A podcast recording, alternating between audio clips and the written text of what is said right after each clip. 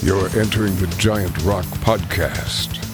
For the next two hours, kick back and enter a world that few know about and even fewer understand.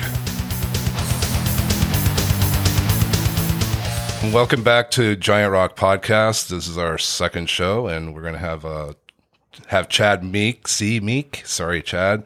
I had to make sure to make the C in there because other people get confused. I understand, and I'm sorry about not making sure that was all through the website. And then we have our guest, uh, Kevin Smith II, and uh, Chad's going to tell us all about him. Hold on. All right. Hey, hello, hello, everyone out there. Uh, hello, Jeff. Hello, you know, uh, hello. hello, Kevin. I'm absolutely pleased to have Kevin Smith II on. Um, for all multitude of reasons. I, we've kind of gone back and forth for, oh, I don't know, I think about five or six years uh, since I wrote the Giant Rock screenplay and kind of came out with my own, you know, story. And uh, Kevin and I, we kind of have been, uh, he was, you know, a lot, a lot of people have come to, to help me with the movie, including uh, both uh, Jeff and Kevin. And uh, it's been my pleasure, of course, to work with both of them. And uh, of course, Kevin, uh, he's he's really a gifted artist and and musician, and he does so many things. He's such a renaissance man. I'm trying to figure. I mean, my dream is to have all these people that I come in contact somehow get them budgeted into you know Giant Rock the movie. And that's been my dream for a long time, and it should have happened. We came close a couple times, but that's another story. Uh, Kevin is in, has the most intriguing, fantastic story. And, and we've always kind of always said that uh, Giant Rock, uh, the greatest UFO story ever told. And by extension, and this is, you know, later after I was out there, and, and of course Jeff was out there too, uh, him and his friends uh, had, uh, who were living in the, on the coast, uh, in Southern California. They're working in the uh, entertainment industry in various capacities, and they used to spend a lot of time out at Giant Rock. Interesting. And they had the most incredible experience that um, I mean, I don't understand. I mean, that could actually be a movie in its own self. Um, you know, so um, without screwing up the storyline or anything like that, uh, Kevin, I'm going to let you kind of uh, you know, kind of give us the outline of it and take your time because it is so riveting. Um, you know, it's just it's a riveting story, and Pete, our listeners need our Giant Rock listeners need to listen to this. So, so go ahead, Kevin. Kind of give us a, yeah, a, a, a whole overview, okay?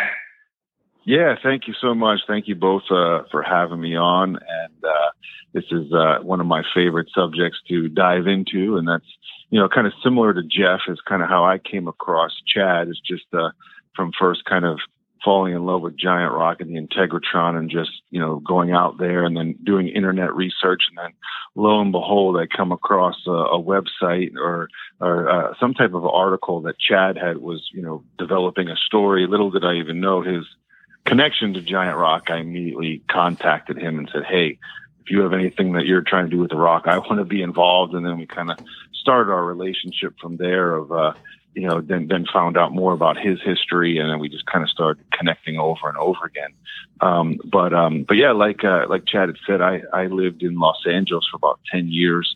Um, I was in the uh, special effects industry, um, working at Greg Cannom Creations, and I did a little bit of time at Stan Winston and some other stuff, just kind of uh, mixing it around. And uh, this was like 1999 to about 2009, basically, was the time that I lived in Los Angeles. And like I said, just did various productions and, um, you know, and, and every, like once a month or something, we would get in the car and as a group, we would go travel out. the great thing about California being able to go out and go snowboarding, go out to the beach, go out to the desert, go out into prehistoric forests. You know, you kind of can go drive a couple hours and be in almost any climate you want was one of the, the, you know, one of our favorite things to do out of Los Angeles is to get out of the city and go out. And, uh, you know, I'll never forget one of our friends, uh, had told us, Hey, this, you know, basically described giant rock as a, intergalactic highway that you could kind of go out and sit in the stars and see little zips and zaps and you know and uh, we uh, did that for many years and just kind of went out and camped out right next to the rock and we'd always go to the integratron and um, yeah and uh, one of the things that uh, that I really fell in love with uh, that that uh, hasn't got mentioned yet is just uh, climbing around that rock formation that's right next to Giant Rock. It's like this. If you look at it on a, a, a map overhead, it's like a giant horseshoe of just smaller boulders, you know, but it always to me felt like some type of a ancient fortress or castle or something like that. I spent yes. days. Yes. I spent days trying to climb in and find the entrance to that thing. Of just, I mean, there, I've got video of like where there's this thing where you can see there's like steps that wind up around some of the big boulders and like little almost spirals that go down within once you get up to the top and walk up around on the crest of that thing and uh you know kind of over where because you got giant rock and then right at the top of that horseshoe you got that big quartz mound like that big huge just quartz chunk that's just jetting out of the sand right there. So you know between you know uh, the huge quartz mound and giant rock and that huge fortress right next to it i you know i I could just spend, you know, weeks and months. I couldn't imagine actually living there and having the time to explore some of those uh, formations and things like that. But um, but yeah, so uh, I mean, yeah, I can just kind of jump into jump into the story. Is that you? you is that, is that oh yeah. Well, actually, I can. Well, go ahead. Yeah, absolutely. And and Jeff and I, you know, of course, we're both completely enamored with the with it. And as a little kid, I used to spend all kinds of time up there. Exactly. So I just I just had to laugh when you're explaining the, all those rocks because that was where uh, my cousins and I used to play for hours and hours, and just you know, it was almost like this sacred little uh, boulder forest. You know, and, yeah. and as you were describing it, I literally go back. I go I literally go, went back in time when you're describing it. But yeah, um, yeah, no, you just go ahead. You know, you go ahead, you know, uh, that, you're, you're doing great. It's, I mean, it's yeah, ancient there's, there's ancient steps, ancient steps, right? That's what, what you have. Yeah, right by that quartz mound. Yeah, right by that quartz mound. There's a distinct.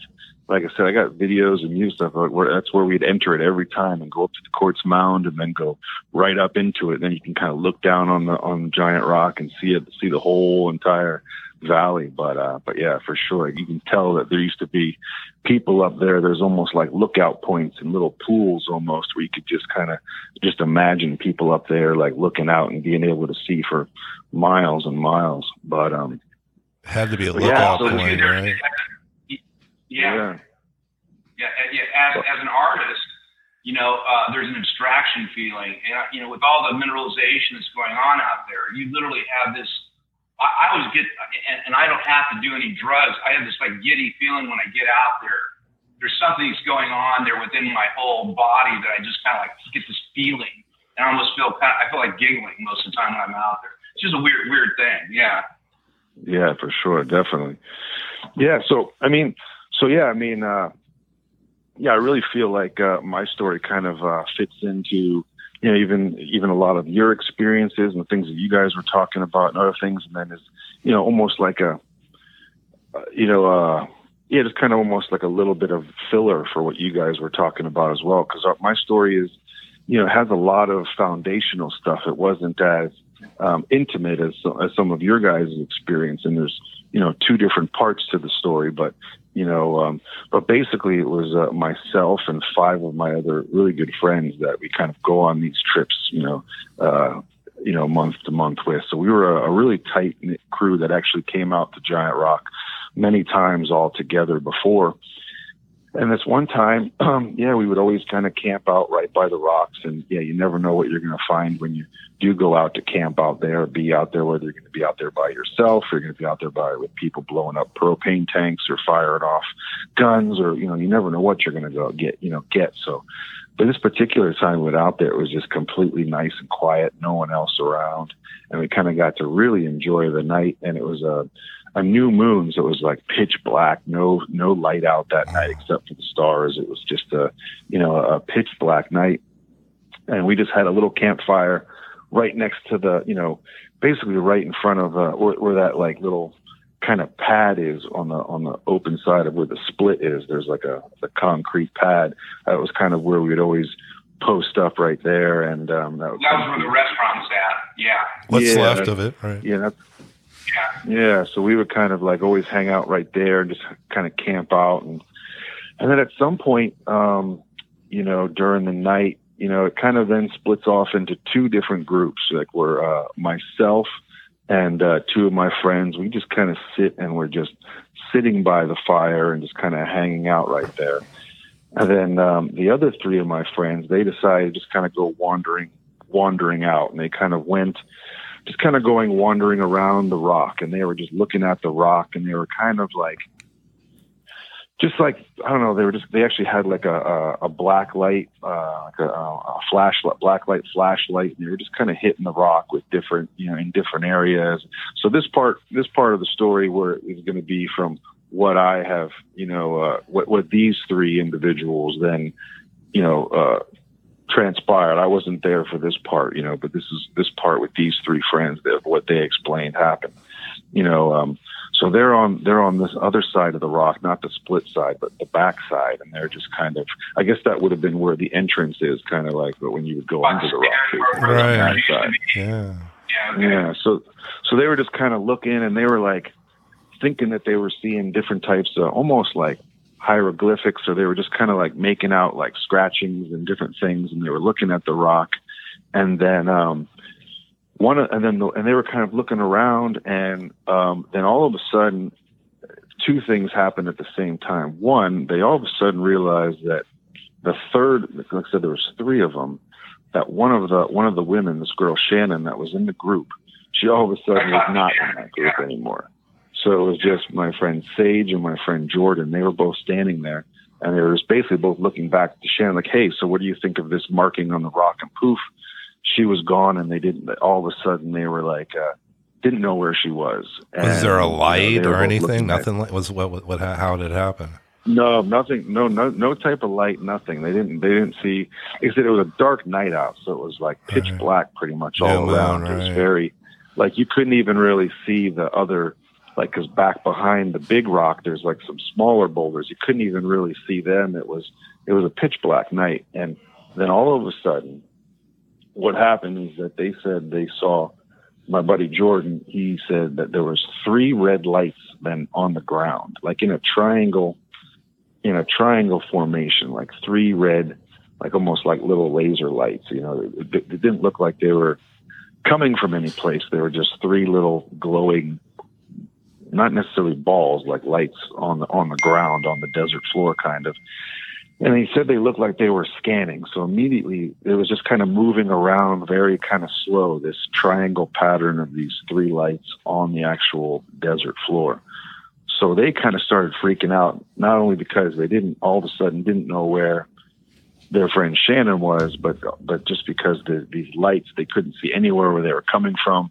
There was nothing up in the sky to sh- see that there was anything coming down. There were just lights on the ground that were moving. So they basically just took off in a direction that would have been away from the rock, kind of out towards the middle of the the kind of the desert or the dry lake bed. You know, not the opposite direction from when, where we were sitting on the other side of the rock. They just took off out into the darkness, and because uh, they were just kind of scared. And then eventually they found this woman Shannon. She was just kind of curled up on the desert floor in like a little ball. They basically kind of stumbled on her. And so how long was the time between up, those two periods between the, where she vanished and they found her? Probably like 10 minutes from right. what they explained. It was like 10 minutes. They, they were kind of calling out to her, and, and I didn't hear anything from where, where I was. When we were on the other side of the rock, we were just playing guitar, hanging out, smiling, like looking up in the sky. We weren't, we, you know, had no idea that this was going on on the other side of the rock and a little bit further off. But it was about 10 minutes from when they noticed that she was gone and they saw these weird lights and they ran away from them and then stumbled upon where she was kind of curled up in a ball and she wasn't talking. She wasn't saying anything. And then they kind of like started, started talking to her and started like, Hey, Shannon, get up. What's going on? And then immediately she just kind of started like almost like babbling and like just talking kind of just incoherently and kind of crazy, just starting to spout out a bunch of stuff that she just kept repeating. Um, and uh, and then at this point, something strange happened that connected both of both little groups. Was that all of a sudden it basically turned like daytime for us, like a, a flash second. Like we were at the fire, and then all of a sudden it like lit up like it was day, and then this was I mean in the middle of the night. It all of a sudden lit up like it was day, and we all looked at each other at the fire like, "Wow, what was that? Did you just was it just daytime all of a sudden?" And we were just kind of just talking about that. And then at the same time, then like a few seconds later, they, the three of them came running over to the fire and they were saying, first, before anything, did you just see that it was, you know, daytime, that everything like lit up really bright? And so that was the first thing we were like, yeah, we saw that too. It was, you know, bright as day all of a sudden for just a flash of a second. And when they sat down next to us at the fire, then I started hearing what this, what Shannon was just repeating over and over and over again. And then the other two were kind of like catching us up as, at the same time because she was on repeat. So the other two were, were kind of filling the other three of us in on what she was saying. And she was saying that she basically got she can she says it as psychically abducted she doesn't feel like she physically went anywhere so it almost sounds like you know kind of she started like channeling something you know like uh like she got like locked into some type of channel feed almost like what you know george and others and everybody you know talk about of that you know of just kind of all of a sudden being having these voices in your head and just downloaded a huge amount of information into her head because she was repeating over and over again, like the way ships move. Like she was talking about, um, and then this this is a very petite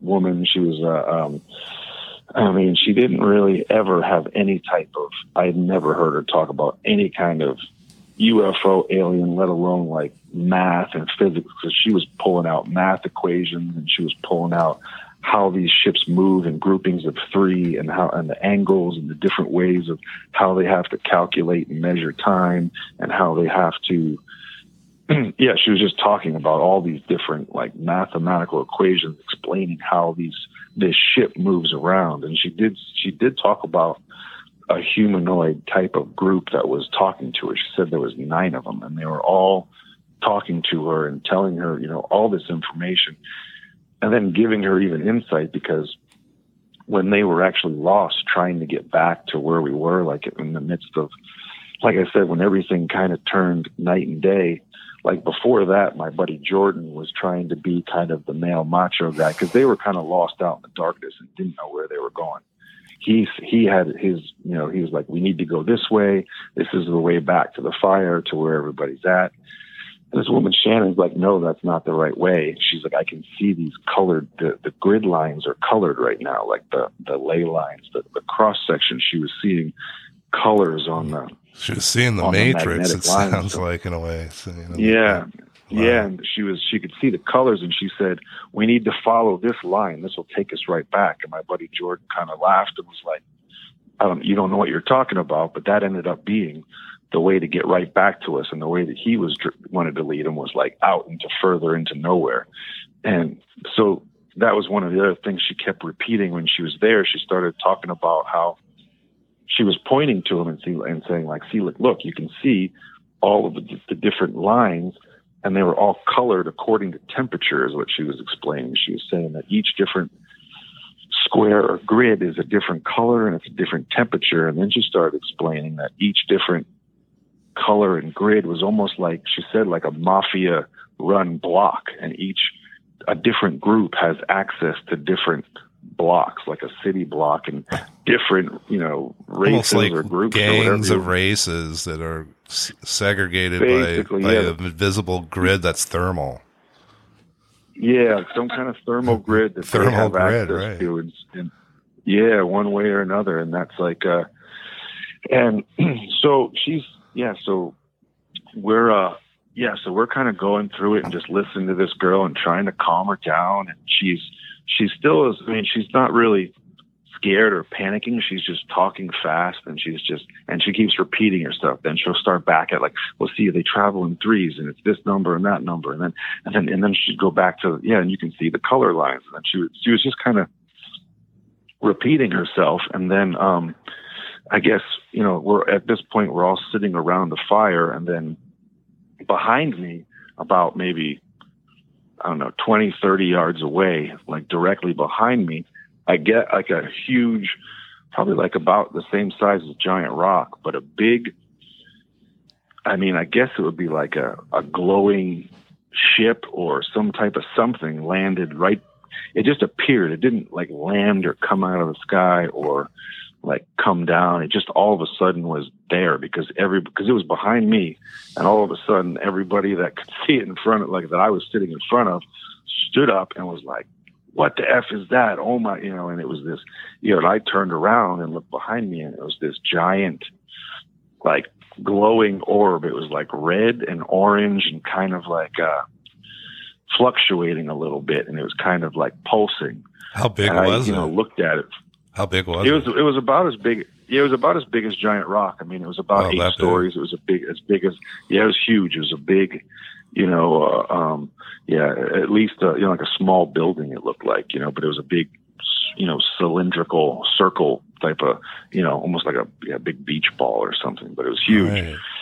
and and uh, so immediately, immediately, the woman Shannon, who was um, just kind of babbling, then she went into complete fear and absolute terror about this glowing thing. Like she just started like screaming, like um, telling it to go away, screaming that um, to don't look at it, screaming for you know to to get away from it, and one of my good friends, uh, his name is Ash, and uh, he's he was my main my main really good buddy. That me and him were just like road dogs, and every weekend just going to the beach or go. We were just going everywhere camping. Uh, like we're we're best buddies, and in this little group, he was like drawn to this thing. He like stood up and he just slowly started walking over to this thing and this girl started screaming even louder and louder uh and you know yelling at our friend ash to like don't look at it and get away from it and don't walk towards it so Was it close point, to the, the ground? was it close to the ground? How high Huh? was it up in the sky? it, it looked like it was like on the ground like it like resting on the ground i couldn't tell if it was like I mean, it, it- yeah, I don't think it was like sitting on the ground, but it, it looked basically like it was on the ground. Just hovering. As Yeah. far as Yeah. Distance, distance from the What's rock, Kevin, how how far was it from the rock? Uh, I'd say I- I- about yeah, like twenty, like maybe about thirty yards or so, probably at the most. thirty like yards. Wow, that's close. Yeah. From the la- lake Yeah, bed, close. or It was, like, was it near the lake bed, or Yeah, no, yeah, at, yeah, up at the lake bed. It was like right out in the lake bed, you know, just kind of floating there, and it stayed there for, you know, like I said, I kept, I kept, you know, looking at it and kind of turning around because I was getting screamed at. Like, I mean, this this woman, and then uh, her partner, and then even Jordan. They were all all together. That those three were screaming at the other three of us to not look at it, not acknowledge it, you know, and it was all because of really of Shannon that was giving the information. And I was just kind of like, I honestly felt completely safe where we were sitting. I didn't feel any negativity towards it, but you know, but it was it was making this woman, you know, uh, abs, you know, her it was she was screaming. So eventually, they, they they physically restrained my friend Ash from going o- from approaching it. I mean, he he really wanted to go to this thing, and they pulled him down to the ground and tackled him and and and made it so that he he couldn't walk over to it, you know, and and and uh, you know, and then he actually then went, you know, he kind of went into his tent and cursed us all, and I mean. Yeah, and it's a big, you know, thing that you know we actually lost our friendship because of because of that. He stopped, you know, talking to us, and um, you know, it was a weird thing because it was like, you know, he, he was putting it on us, and you know, part of it I don't blame him, but part of it is like, I, you know, it's hard to say what you do in that situation, but he felt like we prevented him from having a, you know, experience that he was destined to have, you know, so it was, And then it actually happened again later that night, like maybe about well, so so he went back in his tent and we were just all focusing on the fire because they were screaming at us to just look at the fire, look at the fire, be, pre- pretend it's not there, pretend it's not there, and then. Meanwhile, still episode, sitting out there. It, it was. I, it's hard to say because we were all looking at the fire, and then I did mm-hmm. turn over and peek, and it was gone.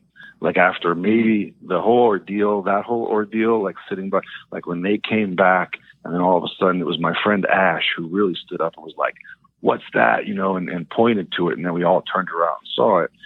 Too when he went into his tent was about like maybe 15 minutes, like from when he got tackled down and prevented from walking over to this thing like that was about 15 minutes, like, uh, you know, right there. And uh, like I said, we were just all then concentrating on the fire and looking at the fire. So this wasn't a flash in the pan. This was, this was a long enduring, uh, experience with not with not only the third, but actually fourth and fifth time. I mean, this is consecutive over and over. You know, you know right? Those consecutive over What's several that? days, correct?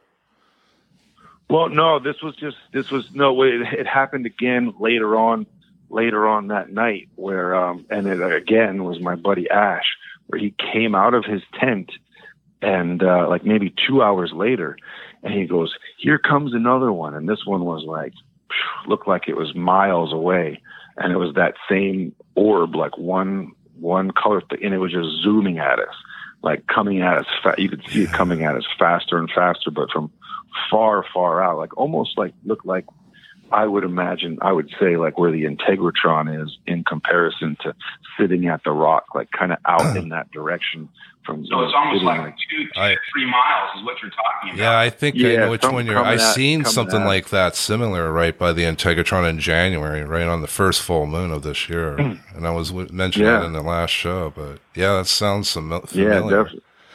But um, yeah, and that's and that's like yeah, so then it came. So then it was the same type of thing where the, everything and it's everything finally de-escalated and we, everything was calm. And then my buddy comes out again and points and points it all out. And we all look and kind of going. That one never got anywhere near as close. You know, same kind of a thing where we all looked at the fire and it disappeared. It didn't come any closer than maybe like half a mile. It was getting bigger and coming at us. But again, I kind of went with the, the, the everybody like just don't look at it and see what it's doing. Let's all look at the fire.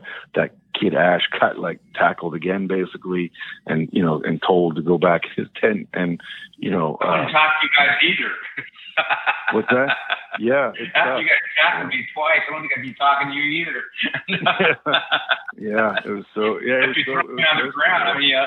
Yeah, I'm sure it was really good. yeah, um, yeah, um, but but yeah, but a couple things like you know, it made me think of like uh, you know, uh, in some of these instances, like and even you know with what happened with you guys being a little bit more intrusive, you know, it's like I feel like, and I, I kind of felt like this, like when this was happening, when this thing was just sitting there, I've always kind of had a general rule of thumb, like I think I would only go into something if I was being invited. If someone came off and asked me to go in there, I feel like anything else is just like if you're just going to get abducted or walking like if you're not going to get invited into it i don't think it's a good situation. You just like end up somewhere where you don't know where you are you know it's, it's like, uninvited. it, it seems like it's uninvited. It's uninvited.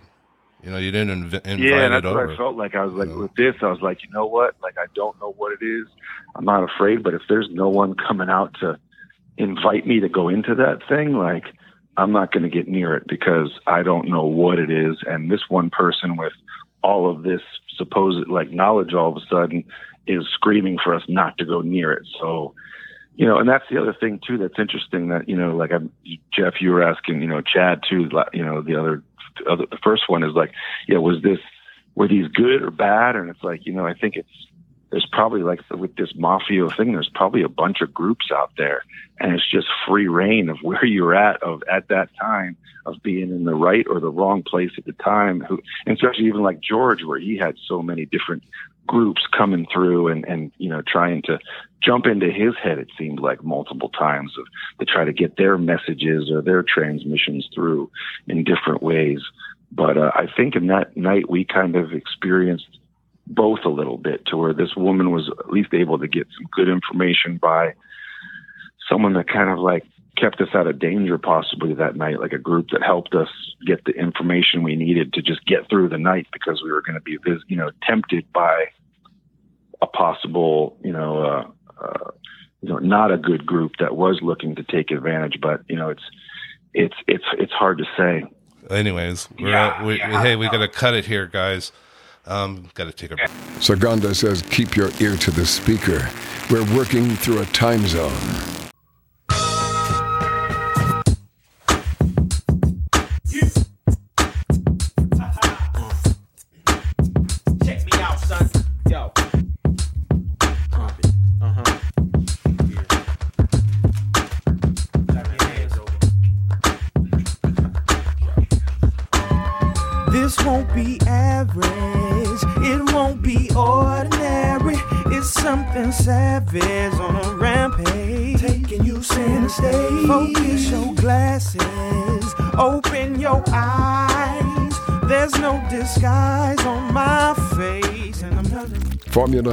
Formula a time machine. F frequency equals 1 over T time. Being frequency over time. Okay, we're back. So we're back with Kevin Smith the second, and we're going to continue with his story on the Giant Rock podcast. Okay, Kevin, go ahead, finish what you're saying before we had to hit the break. Well, I, I yeah. Go, go back, go back, Kevin. Go back to Shannon. How she felt that, like she was being uh, oh, I don't know. I guess uh, I don't know what the term would be. Uh, you know, pulled back or transported uh, through various uh, you know things. As it, go back and mention that. Yeah, yeah, that was one of the yeah one of the one of the things that um, that was really strange to her when you know because because I mean yeah after we really started processing this like weeks and weeks later and talking about these things she was really going through about how how did she end up back curled up in this little ball? And she remembers her she then you know started to remember herself with the three of them standing there just kind of looking at the rock with the black light. And then all of a sudden she felt this force kind of pulling her backwards almost like she was floating because she wasn't walking or backpedaling. She just felt a uh, backwards, and then you know she's kind of you know surmising basically that she would have had you know and the feeling of going through rocks and other boulders and Joshua trees and you know and to get to where she was because it was kind of a it's kind of a maze of smaller boulders back there and then you're kind of going around and there's other little things happening. So you know, uh, uh, so she she had that feeling of going through things, you know, that reminded me of, you know, with Chad, with what you were saying about, you know, g- going through solid door, you know, uh, glass windows and things like that. That that you know material world that you know almost goes into matrix mode where you can move through material and there's just so much that we don't understand that these other groups have full control of our you know, almost like they can make our our waking life lucid and they can turn it into our dreams all of a sudden. And you know our our normal rules no longer apply in any type of way. You know i, I used to do some you know uh you know hypnotherapy and i i, I would take you know some of these people abductees and what have you and i take them back which was really interesting to help her. In fact I talked to Shannon for probably about six hours on the phone. I mean, I talked wow. to her, and it absolutely. I mean, I was like, I could we could eat off the phone. You know, as far as that, yeah. I did talk to her. I wanted to, I wanted to get her on film, but she wouldn't do it. And then I offered to basically do some, you know, hypnosis to bring her back. She was not interested. Yeah. she was not interested in that at all. Bad experience. And then I had her scheduled to come in. I don't know if you remember. I had her scheduled to, yeah. to yeah, for that, and then she just uh, then she stopped taking my phone calls because um, I think it was just too painful. And, that, and that's getting into the other side of this whole thing too. Um, you know, as far as I mean, you guys were adults, okay? I mean, you know, you were young adults and experience and experienced that stuff in you know and it was in real time so that's a different category you know as far as uh, you know abductee and it's highly credible um, you know whereas even though they generally happen to younger people like you know the thing that happened to jeff and myself they, they seem to want to monitor and inspect you know uh, small children for some reason Um, and that's according to what all the experts say. I mean, it's not, it, that's, and then the children who basically are, are lost because they, they're trying to explain the unexplainable. And that's why, you know, people say, well, people forever, if I do a radio show uh, or something like that, I'm going to talk about this. The first thing they ask, well, why don't you go to your Uncle George? A, number one, I thought he was causing it. I literally thought that he was causing the stuff. He was the Uncle last guy I George's wanted fault, to tell. right? Right, right, right. And he knew it anyways. I mean, I mean, he was, you know, he was talking about telekinetic and and and, and psychic and all that stuff. I mean, he, I mean, he was like this, you know, onion. I mean, really, he could literally feel and, and, and know your thoughts, and that's freaky too. I thought he was one of them. Actually, growing up, I thought I thought my uncle George was actually one of the extraterrestrials. I, I thought he was one of them because he was so odd and, and just had these weird powers. You know, So, anyways, that, that you know, uh, I Yeah. want to put something in here. You know, when I was missing for those three days, you know, and I didn't, I wasn't, I didn't have a mark on me, and I, you know, I, I, would have been dehydrated, hungry. I don't, I don't remember any of that. You know, you know that happening. So Hmm. think about that. you were lucky. yeah, really. Yeah. I stuttered. Yeah, I, I, I stuttered profusely from after that. I mean, I, I couldn't keep a complete sentence for about. I was a, you know, a little kid, barely could talk, anyways. But I couldn't. I couldn't keep a, a straight sentence. I would literally go to about six or seven. Like if I were to talk about, you know, anything, it would be you know, like if I would say G, it'd be G, G, G, G, G, G, G, you know, and that's what happened. People always ask what happened to me as far as that, and that's one of the clear evidence of that. Another thing too is right after I had this, uh, I went to the doctor because I had I, I was burning up with fever, and um, I talked to a couple other people, and they said they probably implanted some sort of mechanism, and you probably got some sort of low, you know, infection. But I, I was I, I had a high temperature after mine, the first one. It was extraordinary high. I was I I almost died as far as you know after that, and that didn't occur until oh roughly the next night, I, and I started burning up. Any rate, um, but that's kind of my thing. So in in many respects, it was traumatic, and then of course uh, not being able to explain it to anybody, and then uh, you know uh, it was just kind of odd. But you guys, I mean, I, I, I tell you, I, want, I, the thing I love about your story, and I love about talking about Shannon, and, and talking to Shannon was really odd because she was she was coming up.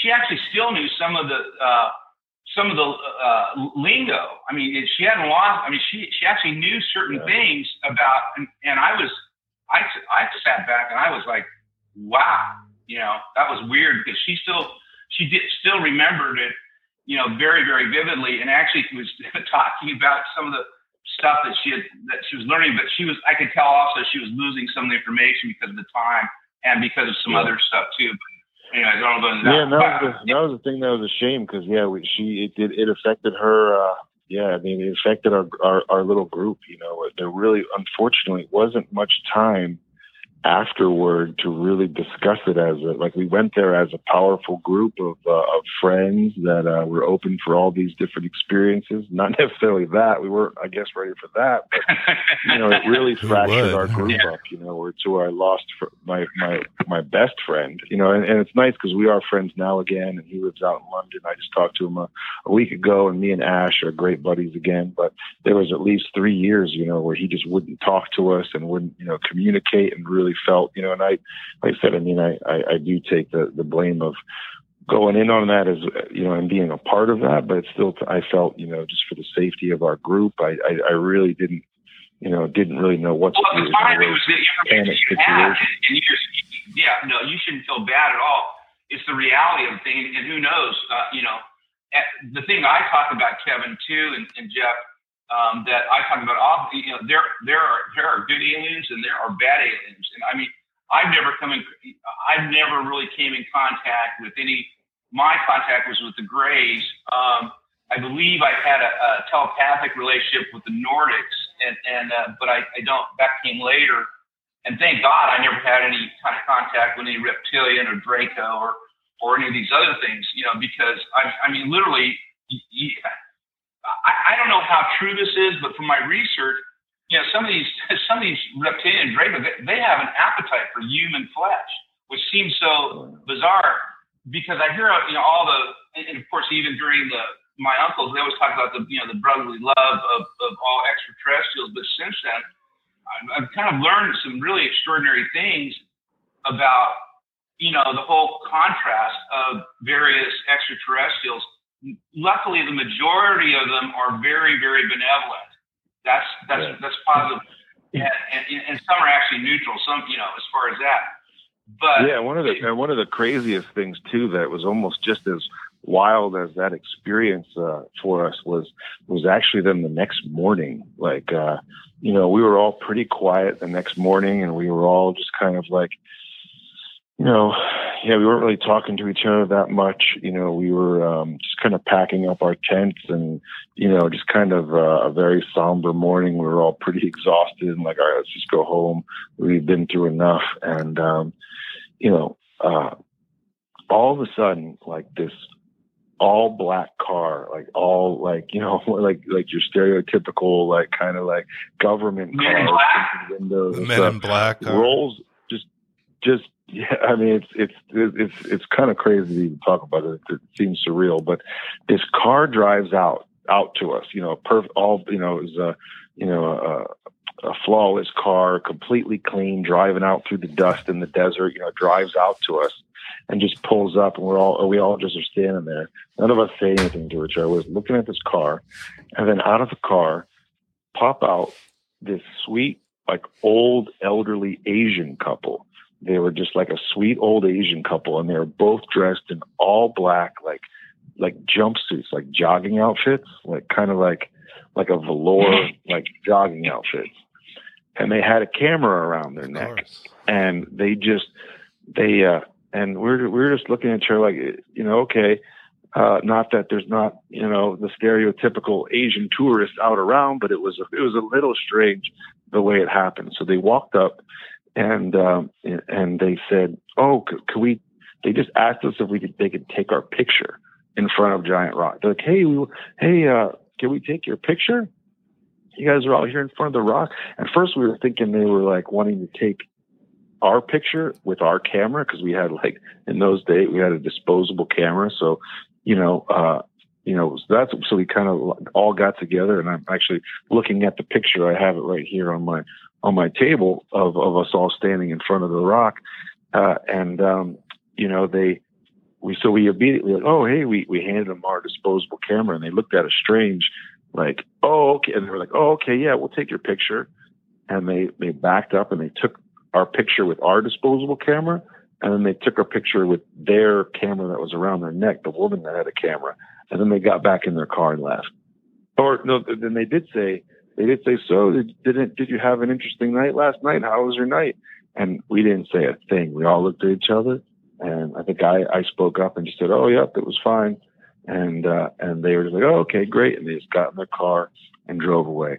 Uneventful, but it, it was extremely weird and surreal. We were just like looking at each other like, I don't think that was what we.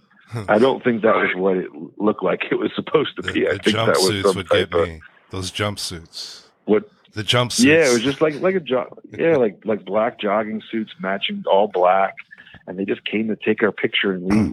like they didn't go walk around Giant Rock. They didn't go the formations. They didn't go like there was no other re- like I, it just didn't make sense why they, they just stopped there, there, to take photos of you guys. Yeah, it was just to, just to take a picture of us to get it, and then then like I said, then they took a picture with our camera, and then they left.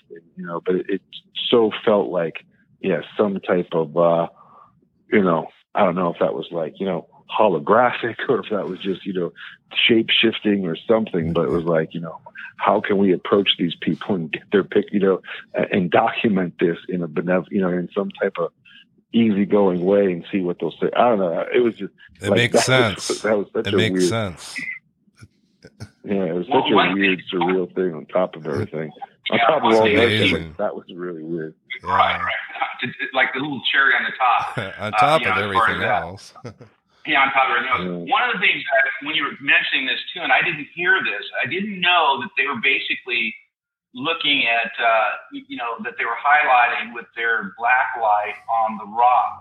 Uh, you know, get, getting back to the earlier things where they're actually seeing certain things that were, you know, and looking for that, symbols and stuff. Yeah, symbols and things like that. and you know there is a there's a sequence, you know, too. And I don't, you know, and, and this is the thought. And I don't know whether this is, I don't know whether this is your destiny, whether it was an accident. God only knows. But you know, on that rock, it's it's really it's really strange because it's almost like they were you know hitting buttons in that whole thing and, and literally creating a uh, you know with all electro uh, electromagnetic energy and all that stuff. You, you know, the the rock is this gigantic you know conductor. I mean, really. And I was kind of thinking that maybe that they, uh, whoever they were dialing, yeah. dialing aliens. Open up yeah, a multi-dimensional portal. You know. Yeah. Boom. Oh, yeah. the, the right combination. They were, they were, they were having. Yeah, because they were having like thoughts like Jordan and Sage, like they were thinking that they were hearing little things and you know little voices, nothing distinct. You know, like I said, when we were talking about this later that when they were looking, they kept they were thinking that they were hearing little you know, something when they were looking at these symbols of what they could mean, but nothing coherent. And, you know, and then it just kind of, yeah, all launched into a whole other experience. But that's what they were kind of on that little, you know, that, that idea of like, oh, they're kind of being, you know, guided where to shine this, you know, uh, their light and stuff like that. And, you know, but, uh, but yeah, so, you that's, guys, um, all the average, the average age was, I think, what was it, mid twenties? Yeah, we were all like, uh, well, yeah. I mean, for the most part, um, uh, I think that yeah, there was the uh, the one woman who was probably maybe, you know, was the, was the oldest, maybe you know, in her early 30s, and we were all in our early 20s, basically, like 23, mm-hmm. 22, yeah. 24, and then Shannon's partner Sage, she was like probably her early 30s, probably like you know, and she was the one that like yeah, told us to come out here. You know, for we had gone there many times before, and um, you know, and, and stuff like that. And um, so yeah, so was there any, yeah. Go ahead. Was there any trance trances, or were there was there any prayer, or was there anything that you guys had done uh, prior to that to invite well, as uh, you know, as as as cheesy as it is, and like we did, you know, like uh, for you know, uh, we loved going to the uh, the Integratron, so we definitely spent you know a whole bunch of time at the Integratron, but that the day before, you know, and we mm-hmm. did do the whole little like, uh, you know, we did the sound bath and stuff, and you know, we sat there. Mm-hmm. This time it was like you know, free. And, you know, we had, we had been going there from, you know, early on when the sisters had the place. And, and I don't know, they, I, I never went there when it was like, you know, overpriced that I had heard and it cost a lot of money. Like when I was going there, like they were pretty just, they were like, yeah, do you guys want to, like, I've slept in the Integratron and they let us camp out inside the Integratron a few times. And, you know, and, you know, so we would always go there.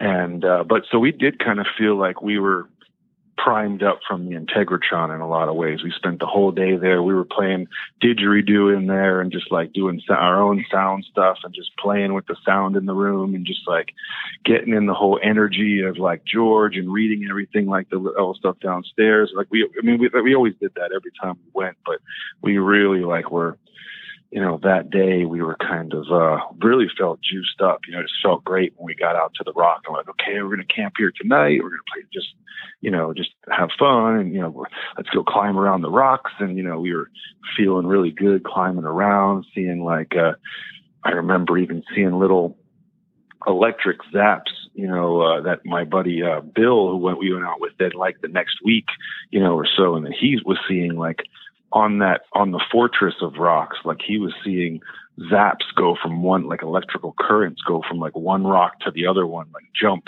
right. you know like, uh, like yeah yeah yeah i've seen similar yeah stuff. and that's uh yeah so that was like uh you know something that was like you know but but so that's really kind of all you know, it might have been a little bit more than before, but you know, we did usually try to go, you know, get charged up by the Integratron before and just kind of always be in there. You know, that was something that we, you know, had had always done, and um, stuff like that. And people uh, always ask me, uh, oh, people always ask me, well, you know, how do I come in contact with you know an extraterrestrial?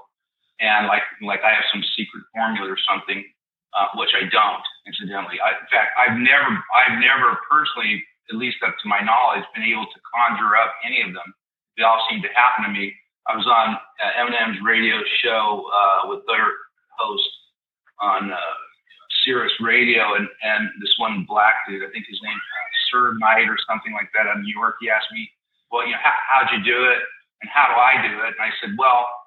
I said, you know, what you do is, is you, you pray and then you go on one leg and you sing and, uh, and, and then they should come. And, and then he goes, uh, what, what do you do? What do you do if it doesn't work? I said, we switch legs. There's dead air, dead silence. It was a joke. you know, so anyway, I don't know, but but I my uncle in, in the in the channeling group that used to come and do that's what they used to do. They used to pray and they used to sing songs and clap and do all kinds of stuff. You know, and apparently it worked uh, because he was able to. Uh, gosh, I mean, all these different entities. I have all the tapes of those channelings uh, sessions, and it's really weird because you know you, you, hear that, and then you hear all the weird voices come out of uh, George, and they're like five. Yeah, I would so different. love to like I said, like to document that stuff and create like an encyclopedia of that. Because I remember, you know, a couple of the, there's only a few of those tapes that are out, and he's describing, you know, what these things look like. You know, something has eyes, like 32 eyes all around it, and giving names out. Yeah. You know, talking about all the different things. I'd love to illustrate those in some way and try to kind of organize that to these different, you know, uh, and just see how those overlap into into different things. But uh, but yeah, it's uh, it's that's amazing that there is. Yeah, there's about twelve of the tapes and they're in cassettes, and and I want need to be I wanted to archived. I talked to Jeff about it. I guess- Yeah, they need to you be gotta figure out how archived. They're on they're on cassette tapes. You know, yeah. they're they, and, they and get them up. cassettes 'Cause I- last I- longer than like real, every like everything.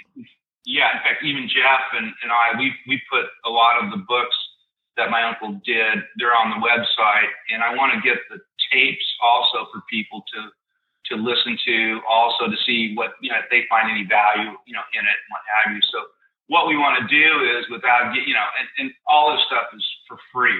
You know, every you know everything we're doing you know as far as this we're just trying to you know essentially make people aware of you know what's going on and what especially what went on and, and what is the potential of what's going on out there and um, so that's that's part of the reason um, to do that um, so so anyway that's just, we just want people to, to know this stuff because Yeah. it's extraordinary. I mean, it's like um, people just. Um, I, I mean, it's just extraordinary. It's, it's still extraordinary to me, and I've been around this stuff most of my life. Although I tried to hide from it a big portion of this. it's mm-hmm. just, you know, you, you simply don't want to grow up telling people that you've been abducted by aliens living in Southern California. It just doesn't really. You, you don't get the girl at the dance.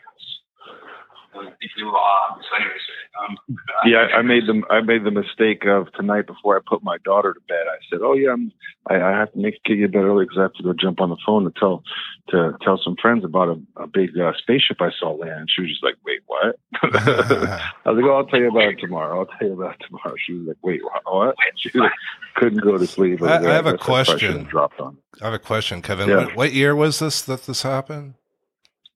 This was 2003. 2003. Okay, 17 years ago. Yeah, yeah, yeah. One of the uh, one of the coolest things that I've told uh, Chad about, like from from this experience, that kind of like just part of the magic of all this stuff, like that kind of gets into a whole bunch of other stuff, just personally with my life. You know, was I had mentioned my friend Bill, who uh, who I also had gone out there a bunch of times with, and um, this guy, his name's Bill Manspeaker, and he's the uh, lead singer of a band from back in the 80s and 90s called Green Jello.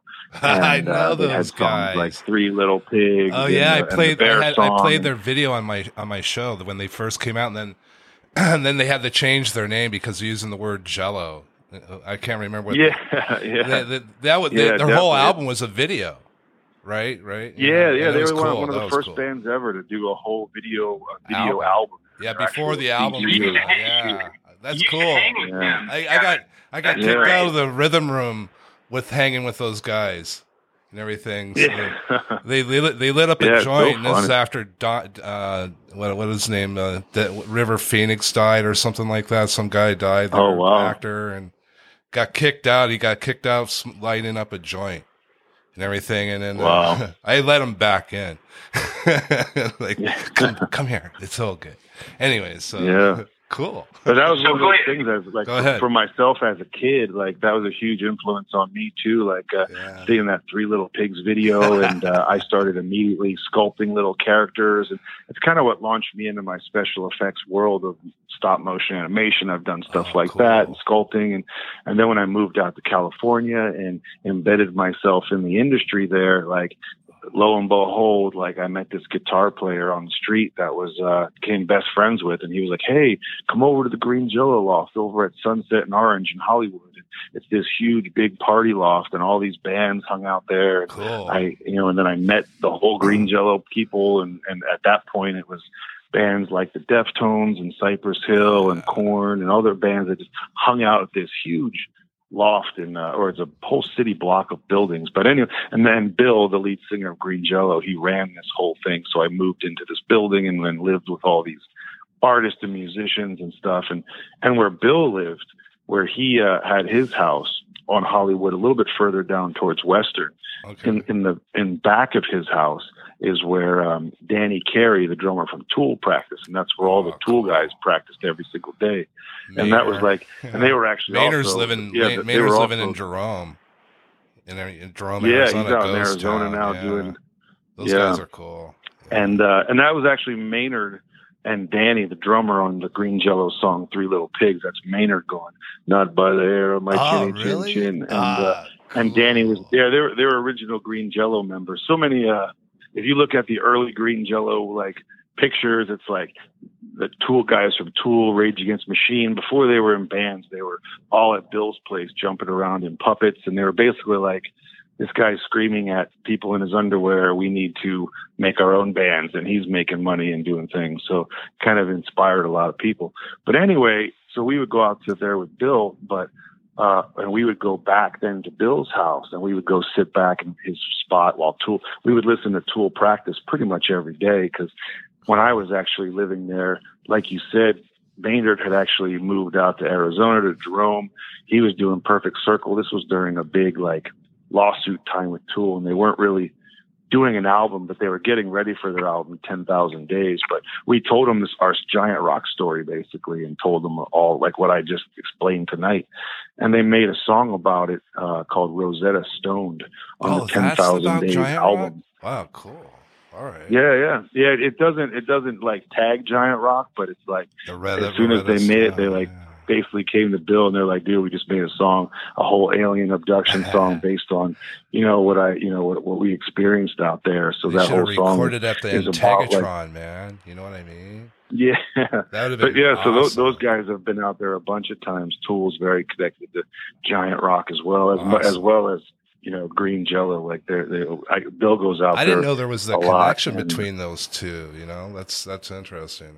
Yeah, yeah. Bill Bill's a huge connector in all of those worlds with a lot of those rock legends and like and he was just, you know, doing a silly punk rock puppet show, billing himself as the worst band in the world. Why but he had always the best artists and musicians all We're around him all the release time. it on video too. Fuck you. Yeah. it's kind of like f you. yeah, he comes out. He comes out to my house in Pennsylvania at least a, a few times a year because now he has green jello all over the world. He has franchise bands in every city all over the world. So he's the only real official member as the singer, and then he has band members in every city. So every weekend. Like the Philly band will call him up and they'll set up shows in like Philadelphia and New York and Allentown, and then he just flies to the airport with himself, and then the band picks him up and they do the whole weekend of shows and then he flies back to Hollywood and uh, he does that every he's been doing that every weekend for about 10 years.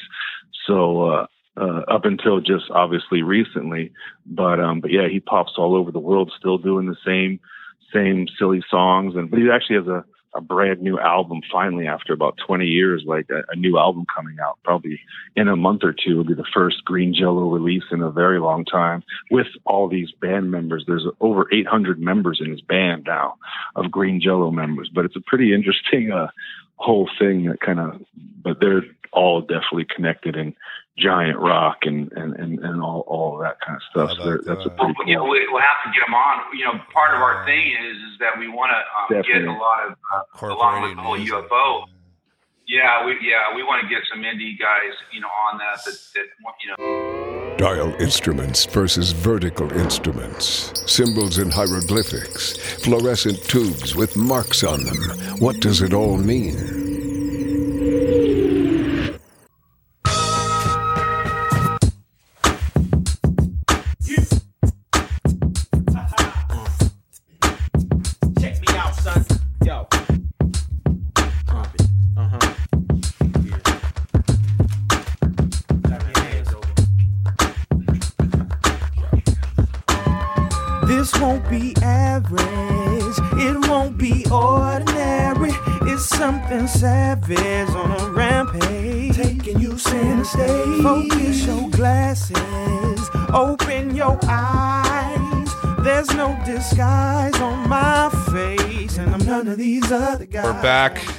with Kevin Smith II, and we're continuing our story. We were talking about music, but uh, maybe we should go back to any other experiences that you've had that you want to tell us. Well, I, I guess the, the biggest thing that I was just curious about was, uh, hey, did you ever uh, run into Boone out there?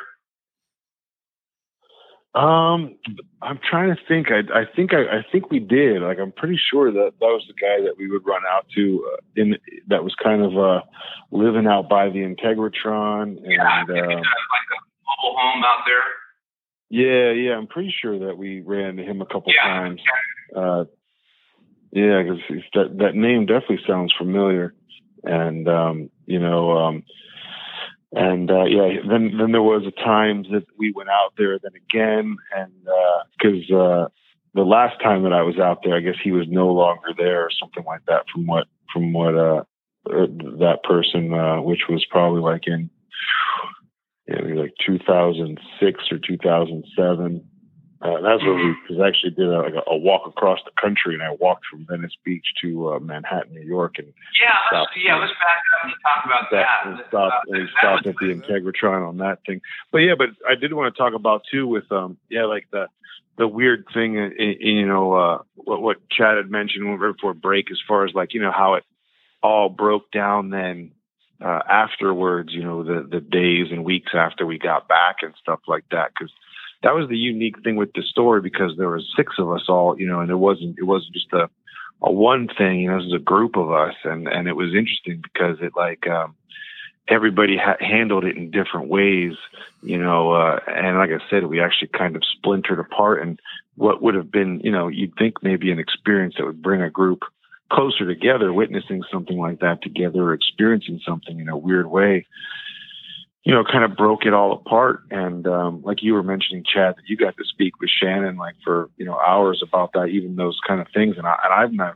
I've not even had to get you know that that amount of time. Like there wasn't, um, she didn't really talk other than that night where she was saying those things. Like that's pretty much like my memory to this day of like what the the things that she she was saying and those type of things like she didn't talk about it. Like when we got home she kind of shut down and and wasn't talking about it at all. And and her relationship completely dissolved and and and then uh cuz they were you know they were having conflicts. I mean that had to do with that experience and and beyond you know but it you know that like so it was kind of like it really splintered things apart in some ways in other ways, it brought me closer with one of the other people that was was in the group. This other woman, Leanne. Me and her kind of like connected over this thing, and then there was just it was just kind of a whole a whole range of things. I I was really the only one that was just like. I guess in a way excited about the experience and wanted to share it. Like I don't think any of the other six had any interest in talking about it or you know sharing it, you know, or or like even going back over with our group, like, hey, what was that? Let's decompress. And like, we didn't, we didn't even have that opportunity to really wow. talk as a group and, and, and experience like, what was that? Like, I mean, we, we have talked about it more over the years, but you know, in that it, it became such a strange splintered thing that, and like I said, with my friend Ash, who was like my best friend, like he, wouldn't talk for years. I, you know, I didn't talk to him, and you know, uh, so I, that right off the bat, who I really wanted to talk to, because you know, I really wanted to get his.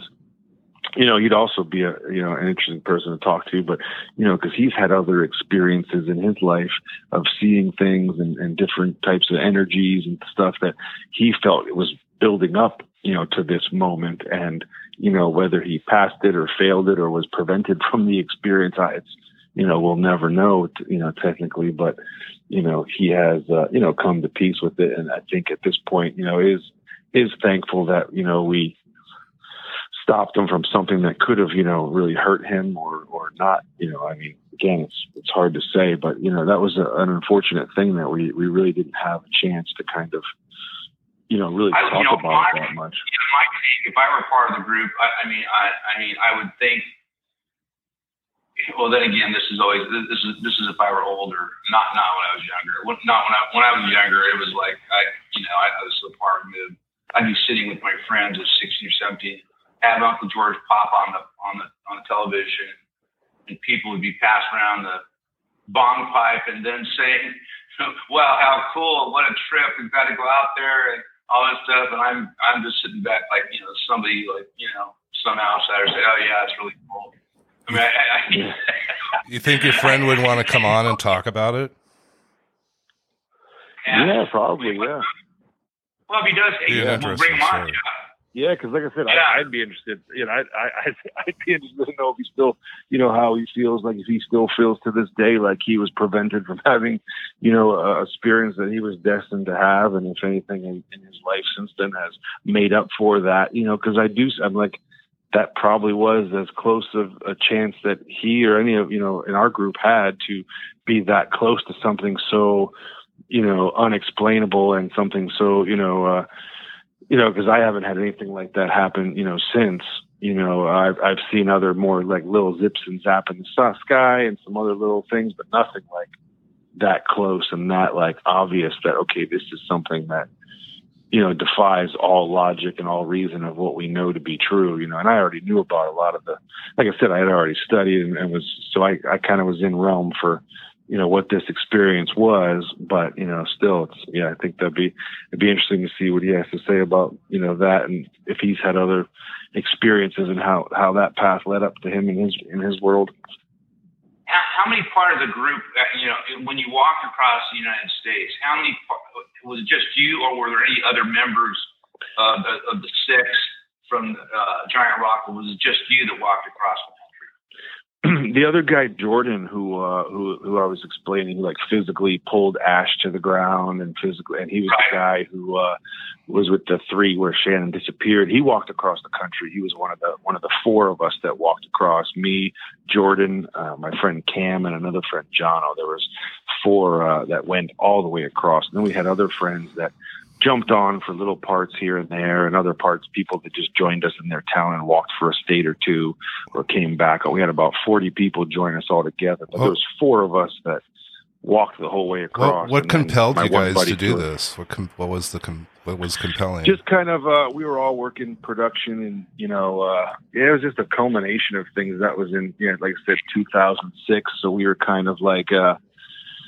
you know one at, on one hand realizing that we didn't need to be in hollywood anymore that we could make our own movies and we could make our own music and we had all the gear and we didn't really necessarily need to be in that machine anywhere. And we could kind of be wherever we wanted to be. And then at, and then uh, at the same time as well you know we're it's funny because we're dealing with the same kind of you know not to get too heavy into what's happening but the same kind of stuff that i hear people talking about now is the same type of stuff that has been coming up for decades and decades and decades of you know uh, of things uh, of of fear and media and all these types of things so we did kind of also have an edge of wanting to get out there and because we were being told at that point where martial law was on the was, was on the brink and this was going to be our you know this was George Bush Jr. this would be our last president and so we you know we wanted to get out there and really kind of see if that was true and what was going on. And you know it was very the Gulf scare War fear that was tactics going out in the media. Yeah. yeah so Well, we the- just kind of wanted to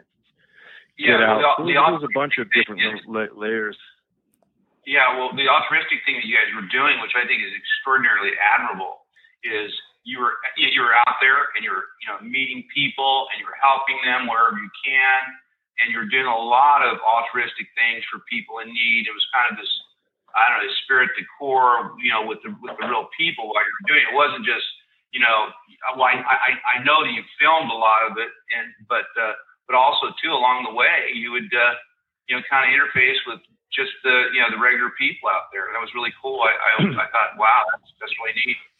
Yeah, we were really trying to set up just a network of artists and musicians and encourage people and you know from all walks of life. And that's what we were saying. We're like, hey, we're here now. What you're a musician, like let's record your music. We have a you have a laptop, you have a you know a, a camera. We can film something, make something. You know, we we don't have excuses anymore as artists. We can share it on the internet. You know, we were, you know, we were kind of like even on that point in like 2005, 2006, just like blown away by like streaming and uh, this one station in Denver called Mania TV that we stopped by and other groups that were like kind of pioneering video streaming and you know and, and Stickam and ustream and just ways that people were setting up channels and sharing information. So we were trying to before YouTube was really in place too. That was be, YouTube was not exactly, even in place yeah. at that point and um, yeah had no, to do your own yeah, thing we were, yeah. Right. Yeah yeah, so so, we, so we were kind of like. So briefly, yeah. tell me about was it you who was telling me about the or somebody else telling me about the David Icke? Was it was it you that was telling me about the David Icke story?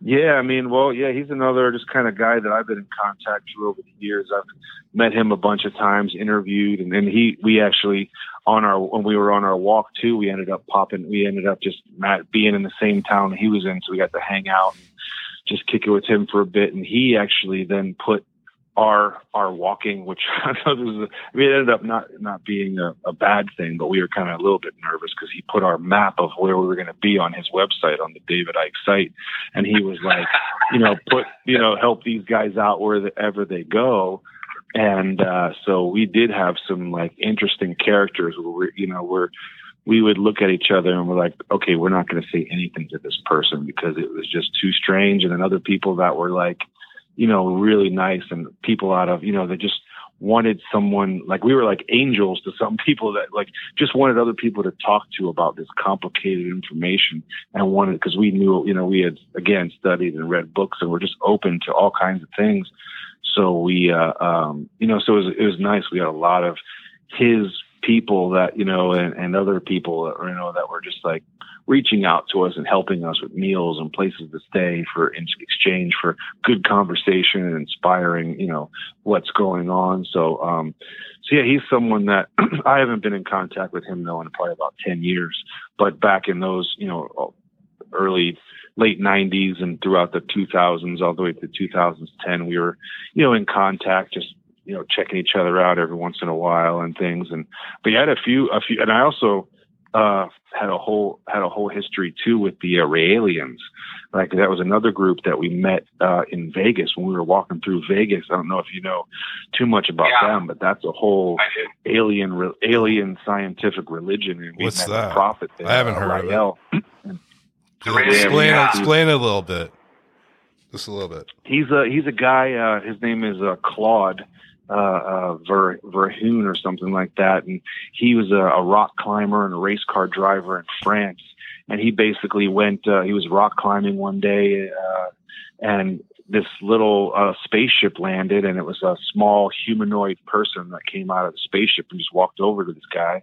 And he basically told him, he's like, come meet me here for the next three days, and, uh, and I want to tell you a story.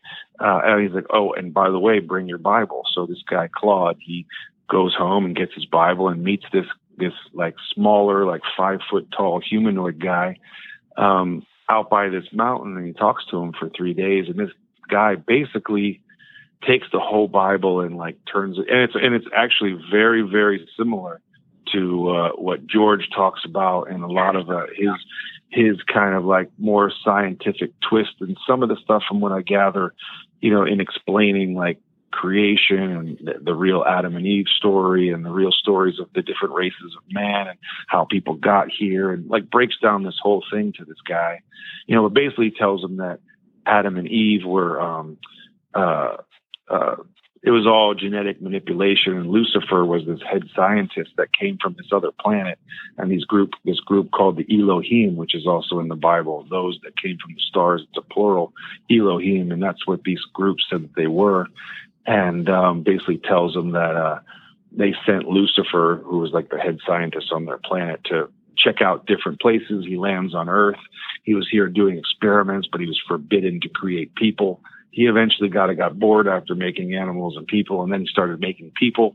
His home planet found out, and they kind of banned him and forced him to live on this this planet. Then, and then it goes into just all kinds of different things, but it's a lot more scientifically based, you know, instead of uh, a lot of that. There's a lot of similarities between, you yeah. know, like even the whole. Yeah, Noah's you know, um, Noah's Ark was a Noah's Ark was a spaceship that had uh, genetic material on it rather than a physical boat yeah, I heard water about with that. animals on it. Is this you know, from that, the 50s or the 60s? Huh? Is this from the 50s or 60s when this? No, when when his experience happened, right? This, that yeah. started this whole religious movement. Uh, yes. I'm not exactly sure. I think it was like 70s. Okay. But it's a worldwide wild. Yeah, uh, it late, it was the late 60s. Oh, late yeah, 60s. Late 60s. Okay. Yeah, Yeah, my, uh, uh, yeah. If you and it's, and it's all day, full of like uh the top uh like we went to this like we walked across and like uh it was in Jean uh Jean Nevada like right before you get to Vegas and at this uh hotel and we just and I actually had read up on this I knew about them I was like oh shit the the world convention is here right now let's go over and check it out and they invited us in for the week and they kind of again they just took us in and saw that we were walking across the country so I think they wanted to kind of ingrain us as much as they could to help spread their message. I don't know. They but they took care of us and let us, you know. But um, but it was the people that were there from all over the world were the top molecular biologists and geneticists and people, you know, like the one woman Bridget uh, Brossier who claims that they'd be doing human clones. Like she has a comp, they have a because they have their a company through this alien group where they they claim to be cloning people and cloning animals and doing all that stuff for decades now that they've been saying they've been doing that. But it's it's all over the place of this of this group and all kinds of you know stuff. I mean, it's it's hard to know what's what's what. I, I haven't really looked too too much into it, but that was an interesting group of people. yeah, they're there. The other group was the Urantia group, of which I um, the, you know of the day. In fact, all these books were down in the rock. I mean, there was a, there's you know when when before they caved the rock in literally, I mean, it was almost like, uh, you know, Sophia's library. I mean, literally every book there was about the, you know, all, all the manuscripts and all that stuff from every religion. My uncle was so into that whole thing. Hmm. Um, yeah, yeah. So, so yeah, I, yeah, that's, uh, that's something. Yeah. Um, my, w- one thing that my uncle used to, do, he used to say this too, and, and uh, he, he would kind of ask me, he goes, well, he says, in the Bible, they, they tell you, you, you go up to heaven. He says, so what, what's, what does it make this place? I just kind of laughed. Yeah. yeah. So if you go up to heaven, then where are we now? You know, so it's Yeah. very provocative. But yeah, I, yeah, I yeah, know that you group that group would yeah that group would say that they they do these bat I went to actually went to one in Los Angeles where they do these baptisms for their aliens. And you basically there's like a certain time of day when they when that their people can kind of be walking around us. Like you can't see them but they're there. And you basically do this thing where you agree to have your DNA sent to the mothership basically because you know they say you basically just die and go into the ground. But if you were you know accepting the Elohim as your your people of where you're from then they will recreate you through genetics like on their planet which is what heaven is technically. Like on their planet you know and you live basically you live forever on their their planet. You don't you know you never they because they just keep cloning and then he actually has a whole book of when he went to that planet and you know met all these different people and that's a whole crazy movie in itself you know It but, um, but You yeah, can't- very you can't stuff. clone a clone now. Let me I'm also, so you, so you- you landed in uh, your current uh, place is in Pennsylvania, right? yeah And, and it's called what? Um, yeah, I live. Um, it's uh, Schuylkill County. It's uh, kind of like a. I know it's an, uh, like a Native American area of, uh, of places. The the town is called Tamaqua, and um, it, uh, yeah, it's just a little a little mountain town, and uh, yeah, I've kind of settled down, have a spot out in the woods, and I live back. My whole family is from uh, Pennsylvania and from this area, so I'm I'm kind of back around where all my family is, and um, yeah, still doing the same kind of things, kind of uh, inspired by my friend Bill, who I was talking about earlier with uh, Green Jello. I, I went and bought a huge, like 20,000 square foot building in my town, like an old building. And, uh, it's three stories and, uh, it's just now full of artists and musicians. And we have a whole bunch of artists have their art studios over there. And we have a big music area where we all play music and we have a whole movie camera set up. We do live streams and we're you know, working ourselves on a podcasting area, and we have a huge wood shop, metal shop, computer area where we're working on stuff like augmented reality type of apps and other things, a whole wide variety of things happening. So, again, kind of uh, from my buddy Bill, just creating a space where artists, musicians, people can kind of, and again with the walk, that's kind of been my thing of just creating these spaces or missions that you know, it's just this trading back and forth of inspiration has kind of always been my currency as far as of how I survive is, uh, you know, uh, uh, just being in situations where I can be inspired by, you know, the world around me and, and create, whether it's music or painting or film or animation. You know, uh, I, I kind of just dabble and jump into all kinds of different things. Such a long journey. So, uh, so a long journey for so you. Growing right? up, yeah. Yeah. So growing up, it, you know, with this, uh, tell me about some of your family members. Were they of the like mind, or were they uh, traditional, or were they liberal? What? What? How did you become Kevin Smith II? With all yeah, it's hard to yeah, so, yeah, it's kind of weird because uh, yeah, like uh, um, I think uh, yeah that my my family and parents and my two brothers and sisters are all very very traditional and have uh, any of the stuff that you know we've talked about tonight would be you know kind of not i don't really think processed too much in any type of a way you know but uh but my parents were always uh completely supportive of you know not really understanding as far as like you know uh being an artist or you know wanting to be that lifestyle but were very very supportive of anything i've ever wanted to do whether it be you know moving to california to go into special effects it's just like sure, if that's what you want to do, we support you. Go do it. You know, we're, we're very cool with that. And from wanting to walk across country, it's yeah, sure, yeah, go for it. You know, or you know, or it was just always very uh, supportive and there for me, and and just kind of always had had that at least grounding that I could you know do or accomplish a lot of different things. So I I, I had a, a a good experience like that. But my my family are um, aren't necessarily into the arts, you know, or don't really have any in my extended families or anything like that. Mean, so it's kind of a, you know, a somewhat of a a new path that I'm I'm jumping into then and, and kind of gravitating for my uh, family because yeah, my daughter sings and she's and paints and is is definitely artistically inclined, but you know, I didn't necessarily come from that that fa- that type of family. Can I ask a question? Let me ask a question. Yeah, what was it? um, the question is, what kind of art do you make? What is, you know that yourself that you make yourself? What? yeah, it it it, def- it kind of changes from time to time, you know. Uh, um, but uh, uh, some of my my staple stuff that I mean, I'm I'm, I'm a painter, so I'm constantly painting and doing uh, things like that. Um, uh, lately, honestly, this last year, I've been kind of diving into more music. I, have been playing music, uh, singing and songwriting, and that's something that uh, has been my focus lately as far as like creative expression. With you know, I, I kind of keep books, uh, little notebooks, and I just write you know thoughts and observations, and then they kind of come out as either animations or songs or sculptures or paintings. And lately I've been doing a lot of music. Um, and then I'm also working on a, uh, like an animation. I'm actually working on a, um, I think I might have been working on this years ago too. We're talking with Chad, but an alien puppet show that I've been working on, kind of like a um, uh, a live action puppet show that I've sculpted out the characters, and I've been making the uh, the foam, casting them in foam, and creating a spaceship that uh, is at my arts building that'll be a uh, kind of a comedy satire uh, uh, show that I'm putting together. So that's another taking up a lot of creative energy, and that's like I said, more of a satire comedy is that, on. Is that on a stop motion you're doing?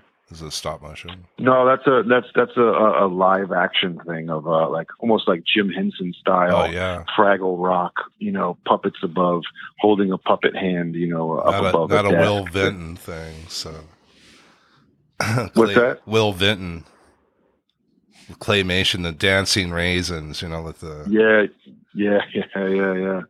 Yeah, but I, I'm actually helping do a, a, a claymation music video though with uh, with some friends that have uh, a studio space at, at at this building that I have is called Wagon Works okay. uh, because it's a it's from 1871 and it's earliest thing they built wagons carriages there. So we it, the building was was called Wagon Works. So I just keep it's just called Wagon Works. Is there a website? And, uh, but yeah, I'm working on a stop motion. Huh? Is there a website? Yeah, just um wagonworks.org is the uh, is the web website wagonworks.org, and uh, that has uh yeah has a lot of the information and kind of Uh, talks about guys, the community hub. yeah, do you accept donations or is there a uh, special uh, website or place that people could uh, contribute to some of the stuff, or is this all self-generated, or how does it work? Yeah, yeah. Right now it's uh yeah just kind of grassroots, self-generated, and uh, you know we are looking to uh, I think coming up in August maybe uh, we can do a little plug later on with with the listeners. Uh, but August first I think is when we're going to be having like a a fundraiser festival uh, out in the streets of our town and doing some live streaming and and uh, you know so we are we are gearing up to do some fundraising for some next steps of the building and things because uh, yeah it's a it's a beast of a building and uh, yeah we've been upgrading it and it was pretty much just empty with nothing and now it's come a long way and I've been doing grants and signing up with different programs uh, to get little bits here and there for certain improvements but uh, yeah so it's kind of uh, things different things but it's uh, definitely a grassroots thing kind of Is put it together non and for pro- Is it non for profit? Is it non for profit? it's not no it's not a it's not that right now no. Okay. Not a five hundred one c. Yeah. I was wondering, uh, is there, uh, you know, as far as land, um, one of the things that Jeff and I had talked about um, is to get, actually, is to build Integratons all over. Do you know? Do do Yeah. several of them. Yeah, I, and I think that would. It sounds like that would be a great place to put one in. You know, and Yeah. to, and to do that. I mean, a lot of these Yeah, things. that's, uh, that's definitely something I've always wanted to be involved with too. Yeah. Um, it's Yeah, completely location. doable. Uh, I mean, as far as this, I, I you know, I, um, uh, there, there's all kinds of issues as far as going on. Um, I, I actually, I have a lot of stuff from back in the day, and uh, uh, you know, there's there are things that can be done and designs that can be had that can uh, actually, you know, we could do, we could actually do this. I mean, and Yeah. I actually, I think that really what I'd like to do is, you know, I can think of that as a, a, a perhaps even a renewable, uh, uh, you know, renewable, sustainable community, you know, surrounding around the Integratron, which is essentially would be like a, a, a- community centerpiece where people could, you know, go and meditate and, uh, you know, you know, full purpose uh, place and, and take take their own sound baths. But it's Yeah. Also kind of an extension of that. But that's that's also on our uh, that's on our ideal dream list Yeah. too. We'd like to do that. I'd love to have Yeah, one other that. one other guy that I've come across with in in all my research that uh I uh is this guy named Eric Dollard. Have you guys ever heard of that guy? I've Eric heard that, Dollard. No, I have. Yeah, He's Yeah. someone he's someone that, you know, uh he he's a pretty uh amazing like uh his story. He uh he was pretty much brought out of obscurity. Someone found him kind of homeless in the back of a gas station and uh he, he's an old old man now. He's a um kind of a withered old guy, but he was just found by this guy and he starts kind of talking what his, you know, situation was. And he was actually at the Integratron when the FBI came and took out all the wires and was there the next day when all the stuff was ripped out. But he was there, uh, you know, developing stuff and, and, and a part of the setup before it was supposed Yeah. to actually get, you know, turned on. And, uh, he's only mentioned it a couple times. He does these like super dense lectures on like Tesla and super dense lectures on like how to, you know, like just like over the top electricity and, and, fundamental how things work and electromagnetics and uh yep. and they do like uh, and he's done, done some uh the guy who basically found him at a gas station now is like funding him. He's trying to do he's out uh, uh he's out in the i'm not really sure where he's out right now but he's he's re- he's out, replicating he's out in, uh, i think he's in california. Is that true? I think so possibly but they're like uh you know, kind of must uh, be in his trying 80s. to replicate the Tesla experience, but yeah, he'd be someone to kind of like really try to rope in and talk to about like, yeah, you I've know, already just had, like the. Yeah, I've already had. But he seems like he seems like a rascally old guy, though. He seems like he could be yeah, completely hard yeah. to deal with. I don't know. He seems yeah, like a very probably like, in his eighties, right? Yeah, yeah, yep, yeah, yeah.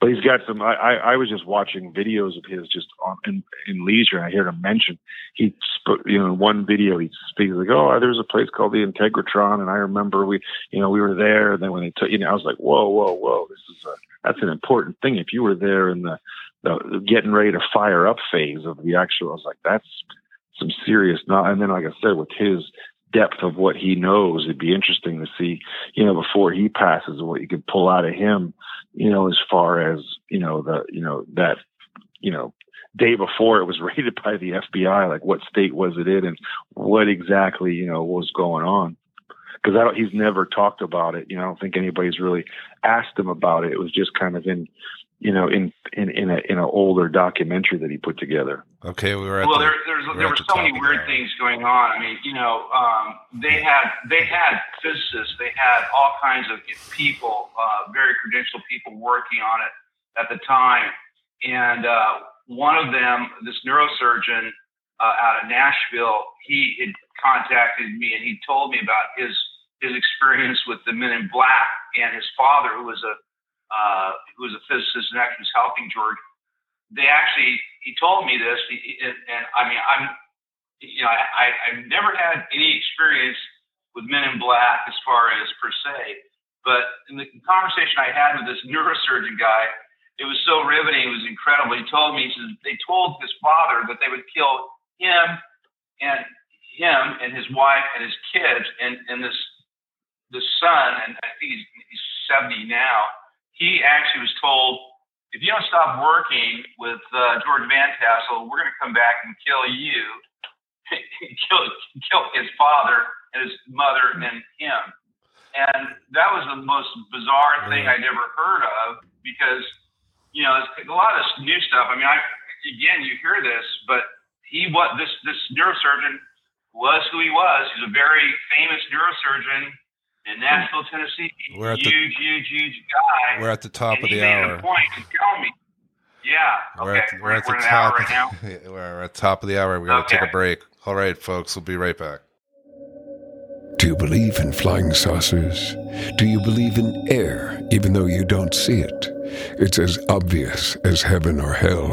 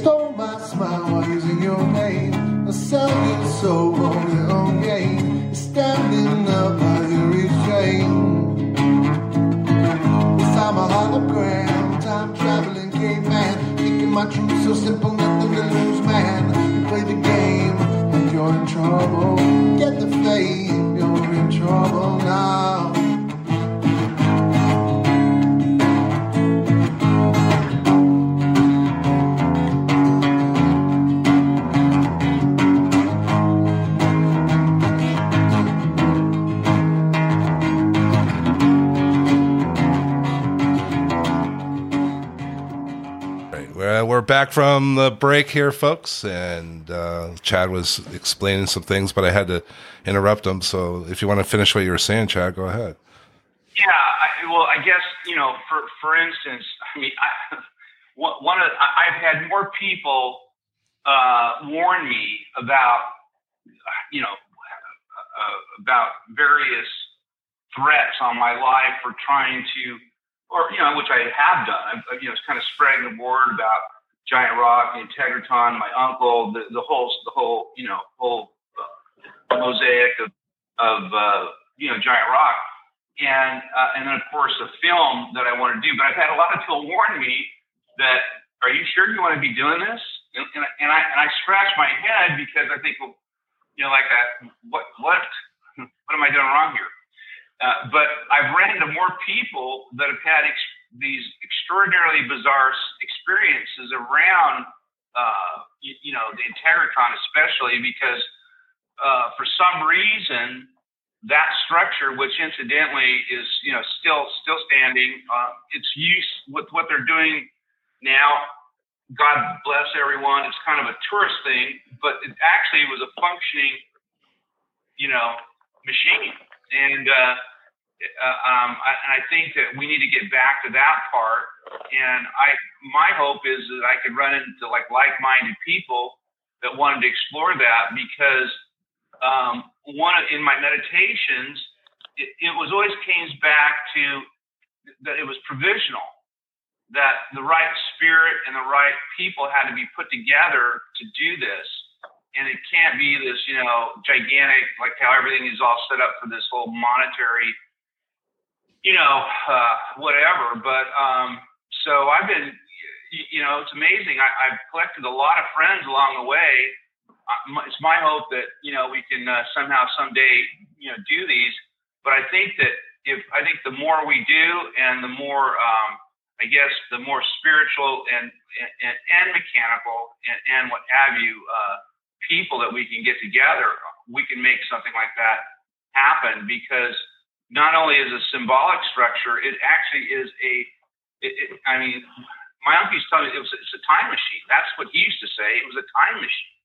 That was, you know, even though it was a cell rejuvenation, he looked at it as a as an actual precursor to a time machine, which is really intriguing. And I, you know, I know just enough to be dangerous. I had a I had an ancient alien guy, uh, an engineer, contact me, and he asked me if I could explain it, how it worked, and and I, I kind of I just I kind of laughed. So why would I want to explain this to you? I mean, yeah, so it's kind of yeah. One one equals F over T. You know, that's that that's that right. the mystery. He already gave the mystery you the equation formula. of George, George Van Tassel. The, formu- George the Van formula is Tassel. there. Yeah. it's there. It's right there. Yeah. Yeah, do something with it. You, use the But- Google but I, I box. was uh, I, I can't believe I've never seen that on a shirt. That's that's that's some type of shirt that you guys try to That'd be together. I wish you know I've, I've been wanting to make one for myself just to get that out there because it's going to click for someone that just one equals F over T. You know that that that equation that he was But- given. That but when night you that- say it, it you know. sounds weird. You know, when you say it, yeah. it's like what? Huh?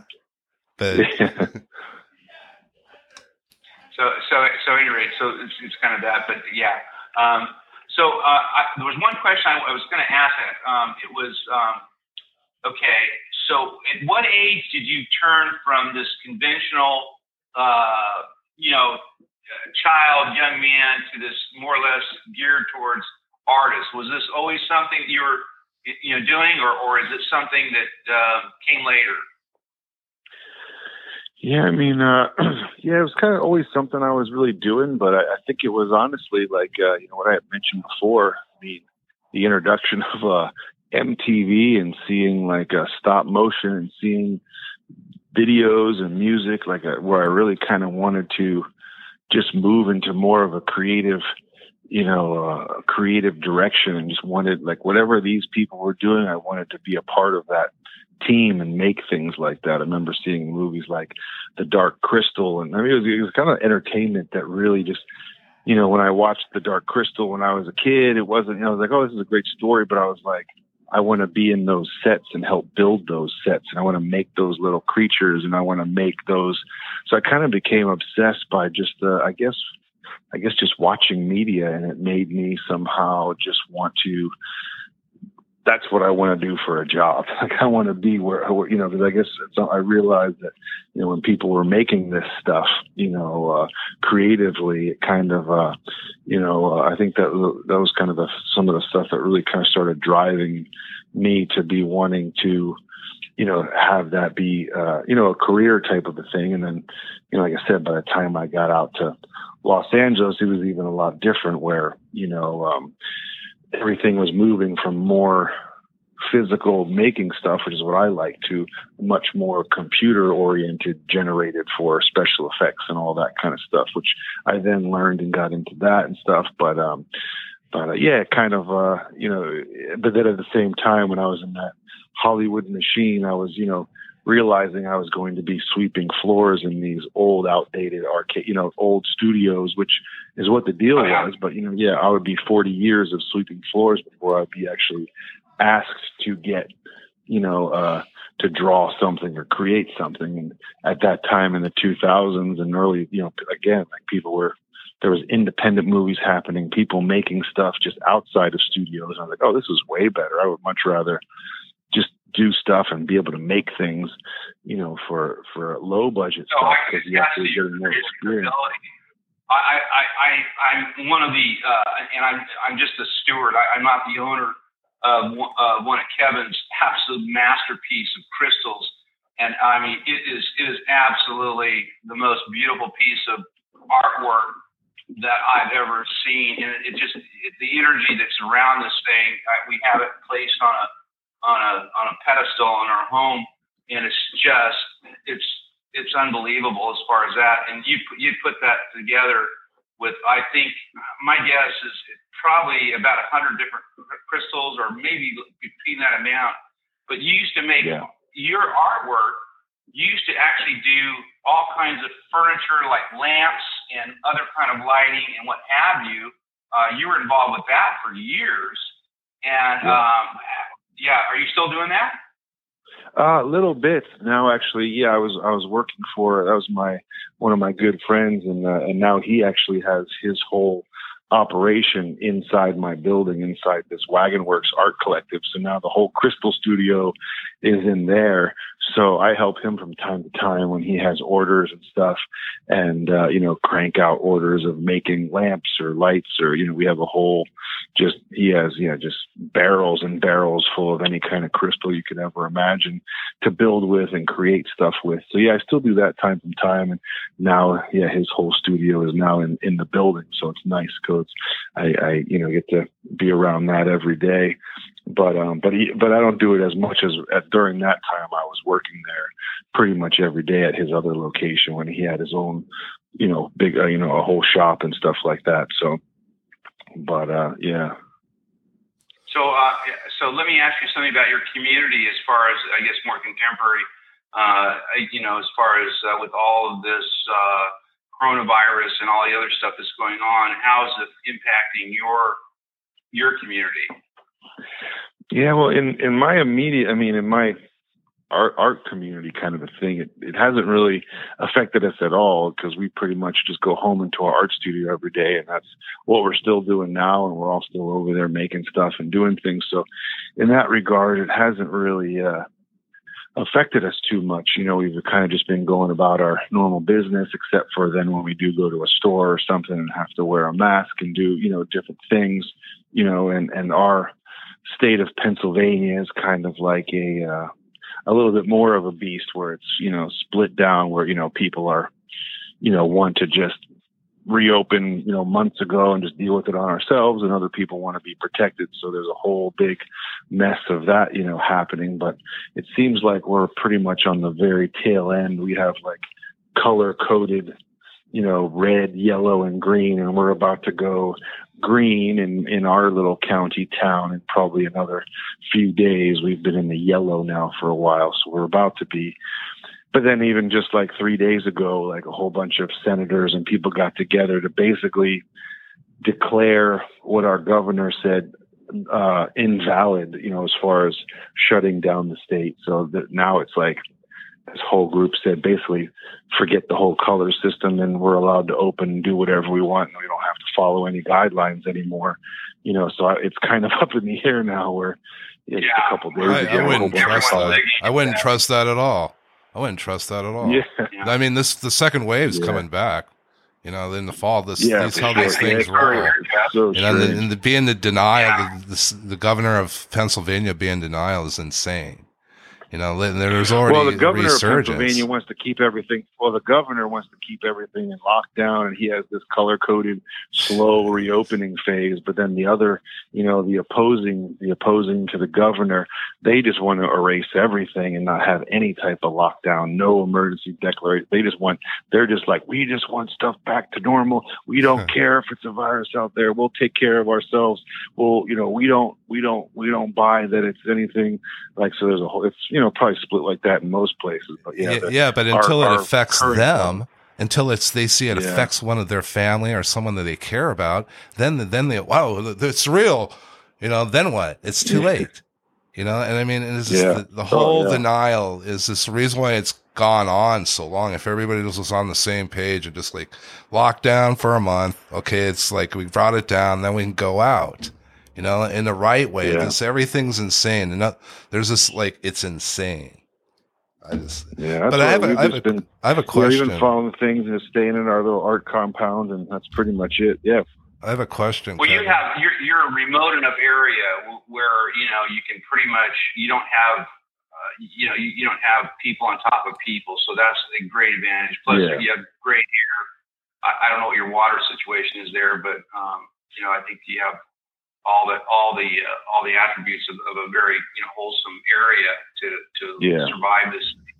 Yeah, so you're pretty fortunate. But I was just curious as far as you know how a small community would have to deal with this, um, you know, thing. Which I'm of the opinion.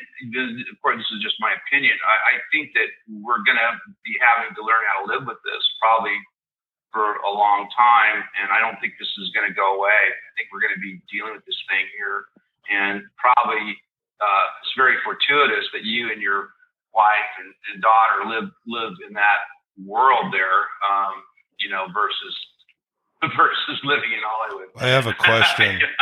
I have a question. Kevin, uh, have you had any experiences since living, you know, in Pennsylvania? Or? um, Exciting. yeah, nothing. Yeah, nothing Sightings really. Uh, nothing really notable as far as like I said. I have seen a couple little zips through. You know, strange. You know, not just a you know like a streaking star or something, but strange patterns and stuff of, of lights in the sky. Nothing close though to where I could see anything of, you know, uh, like a formation of lights in the sky with stuff that's, you know, just kind of zigzag zips that like don't seem like they were, you know, uh, you know, stuff I would catch out of the corner of my eye, but nothing really, um, nothing really, uh, yeah, since, since then, uh, that was, yeah. I mean, What about that, uh, your other friends that you know you, that you've been in contact? Have they had any? Do you know? Um, I'm not sure. Yeah, I'm not really sure because yeah, I, I really only talked to maybe. Uh, I do talk to a few of them, but like, like yeah, like like uh, I can't get it really any information out of uh, you know. So a lot of won't talk about that subject anymore. Like it really did a a scarring effect, and uh, I don't think uh, nothing that I've heard from any of those uh, those guys as far as um, any other instances or, or experiences other than like I said, I wouldn't doubt that you know uh, my buddy Ash has had some different uh, you know uh, experiences and stuff. Uh, like I said, he lives out in London, right? He's lived out in London for the last you know probably five years plus. So, uh, uh, and but I know he he's from South Central LA. Uh, grew up in South Central, a El Salvadorian guy, and he's been, you know, grew up in South Central. He saw a lot of weird stuff in South Central and had some strange experiences in, in, the sky out in that way. And yeah, now he's, you know, popped out in London and, uh, you know, so, uh, he, uh, um, but yeah, Interesting. Do you think that because you embrace uh, the, the whole experience, uh, you know, that, that you had, um, and you essentially um, just embraced it and literally kind of uh, integrated it in you know in, within your you know in your life. Would you say that it's created an improvement or enhanced your viewpoint to the degree where it would be, uh, oh, I don't know, I guess perhaps noticeable to you? I mean, or or is it just another event, or is it an indelible event that occurred with you? yeah, I mean, it's, it's definitely a, for for me personally. I, it's a it's a huge event of uh, yeah, lots of different lots of different layers. Um, because like I said, just these weird things and in in childhood that you know was a part of my life. Like even you know one of my when I was a you know uh, again kind of around when I started listening to or watching videos that were inspiring me. I did also like at the same time not knowing the connection in the future and not even knowing, like I said, that Tool was involved with Green Jello and was singing in that band. Like my other favorite band just happened to be Tool, and I would sit with my friends and we would try to write down the lyrics and decipher what this guy was trying to say, and you know we would you know just you spend a lot of time. So it was just so surreal when this experience happened that it also then, you know, led itself into them, you know, becoming a song by that band and just a part of kind of pop culture in a weird way. It was like, for some, you know, it, it was, it's just hard not, just all these layers of things that, you know, ma- like kind of magically clicked of things that were in my past in my, yeah. yeah, that were my past that also like, wow, this is, you know, a trip that this happened. You know, so it was kind of just like, a, you know, definitely a, uh, yeah, I guess a serendipitous part of the journey where I really felt like, you know, being at the right place at the right time during those, you know, years and traveling. And that was something that I did want to like, was another thing that with my buddies with this, that whole walk across the country we did, we did want to also test that, you know, being at the right. And again, like we've met all these interesting people, people who we've already read their books, and we weren't searching out these, you know, people like, you know, whether it's David Icke or the Raelians or other authors or people. We just ended up in the space where these people just happened to be and just kind of like, hey, wow. You, you, know, you ran into them. You, know, you ran into them on your journey. This is the, wow. that's the weird part. Yeah and and and the reason I asked that question is because I, I seem to get that that kind of answer that you just gave, as far as you know, that you bump into people that you would have never even thought of bumping into. It just kind of happens, and and that was. Yeah.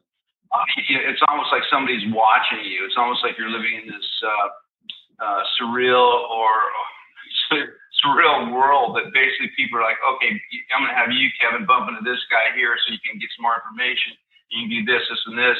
It's almost like this is uh, like this, uh, uh, I don't know, some sort of uh, digitized, you know, weird coincidence that happened. And uh, I mean, I could go, I could do 50 shows on on stuff like that where I've run into people and literally not not look to have not look to have somebody be involved with Giant Rock or, or my uncle but literally, I'd go all over the world and run into people like that, and I could never understand that. It was almost like I had something written on my forehead, you know. And, and that's that's the weird, you know, thing that, that I keep thinking. And I, I hear more and more people that, oh God. And then what happens? Then what happens is they start remembering, you know, too. And, and, and that's a that's a phenomenon. The more you're involved with this, the more your consciousness goes you know, if, and especially with Giant Rock, there's there's some sort of clicking thing that um, kind of happens um, to people, and and that's a really really peculiar uh, thing of this. I, you know, I'm I, and of all walks of life. The other thing too is all walks of life. I for one had a, a Matt, the guy who actually did the uh, um, who, who was the ad guy for uh, North American Toyota, who, who used to get up and listen to the Long John Nebel show specifically to hear my uncle back in the back in the day in the 60s and, what have you. So, and when I when I told him I was his nephew, and actually he was sitting on my board of directors of my company, he almost had a heart attack. He goes, I, he goes, I don't understand this. How could this be? And I and I go, I don't know.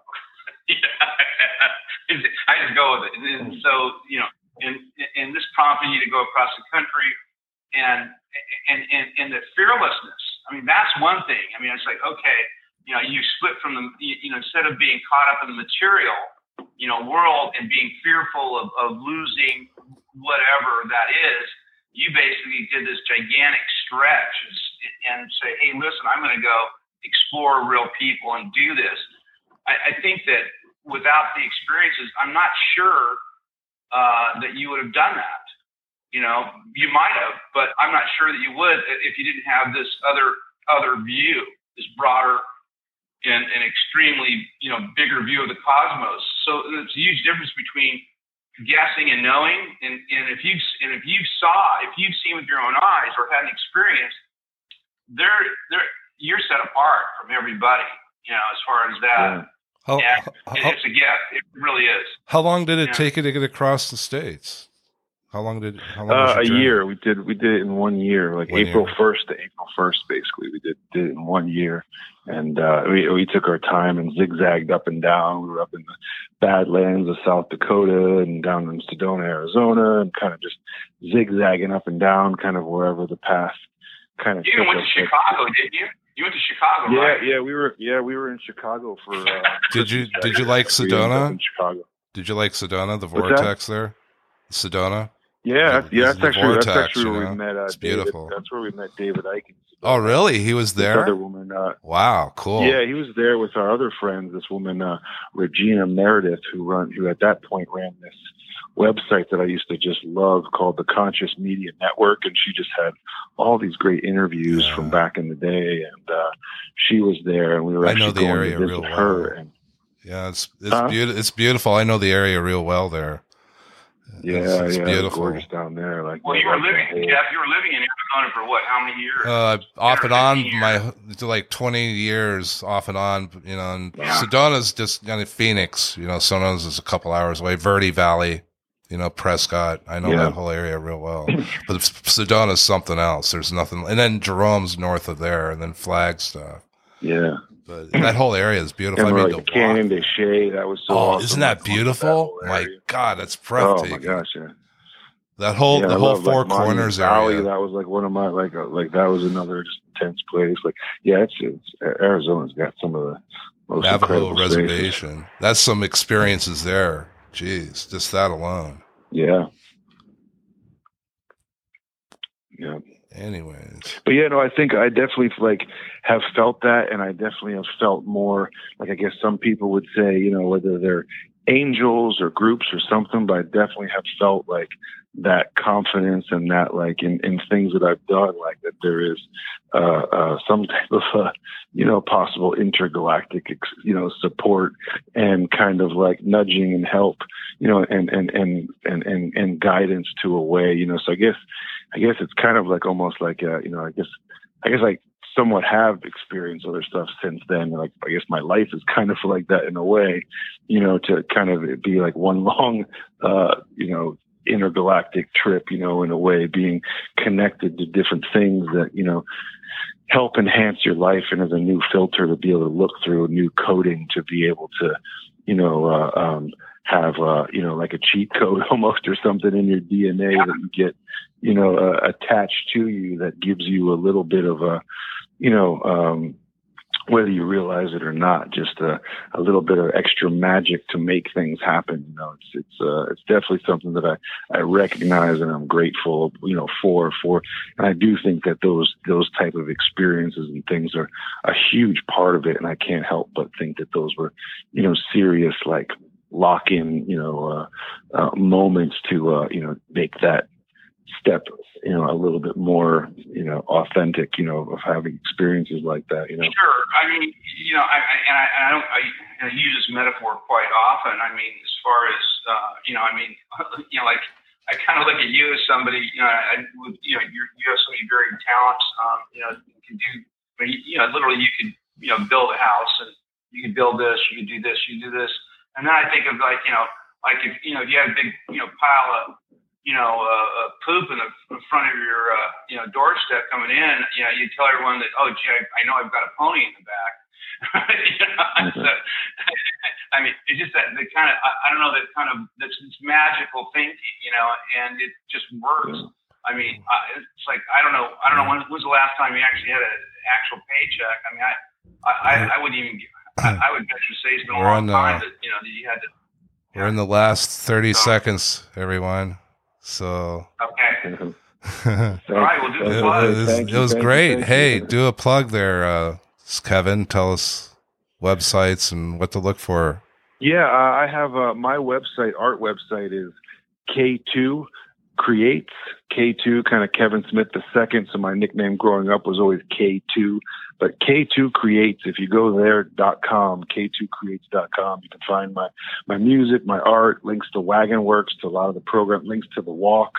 Everything kind of hubs out from that K2Creates.com website. And you can kind of find a lot of the stuff that I'm into and always looking to collaborate and be a part of whatever's going on. So feel free to hit me up, and, and, and I'm, uh, I'm grateful for the opportunity to share stories Yeah, well, we want, we, we want you back and everything. And then uh, remember, everybody, anytime. giantrockpodcast.com. Also, we're on all the streaming platforms, everyone, every single one of them now. So there's no way to miss us. Sweet. Anyways, y'all have a good night, and we'll talk soon. They're walking on the earth and driving cars all the time, and we don't realize it.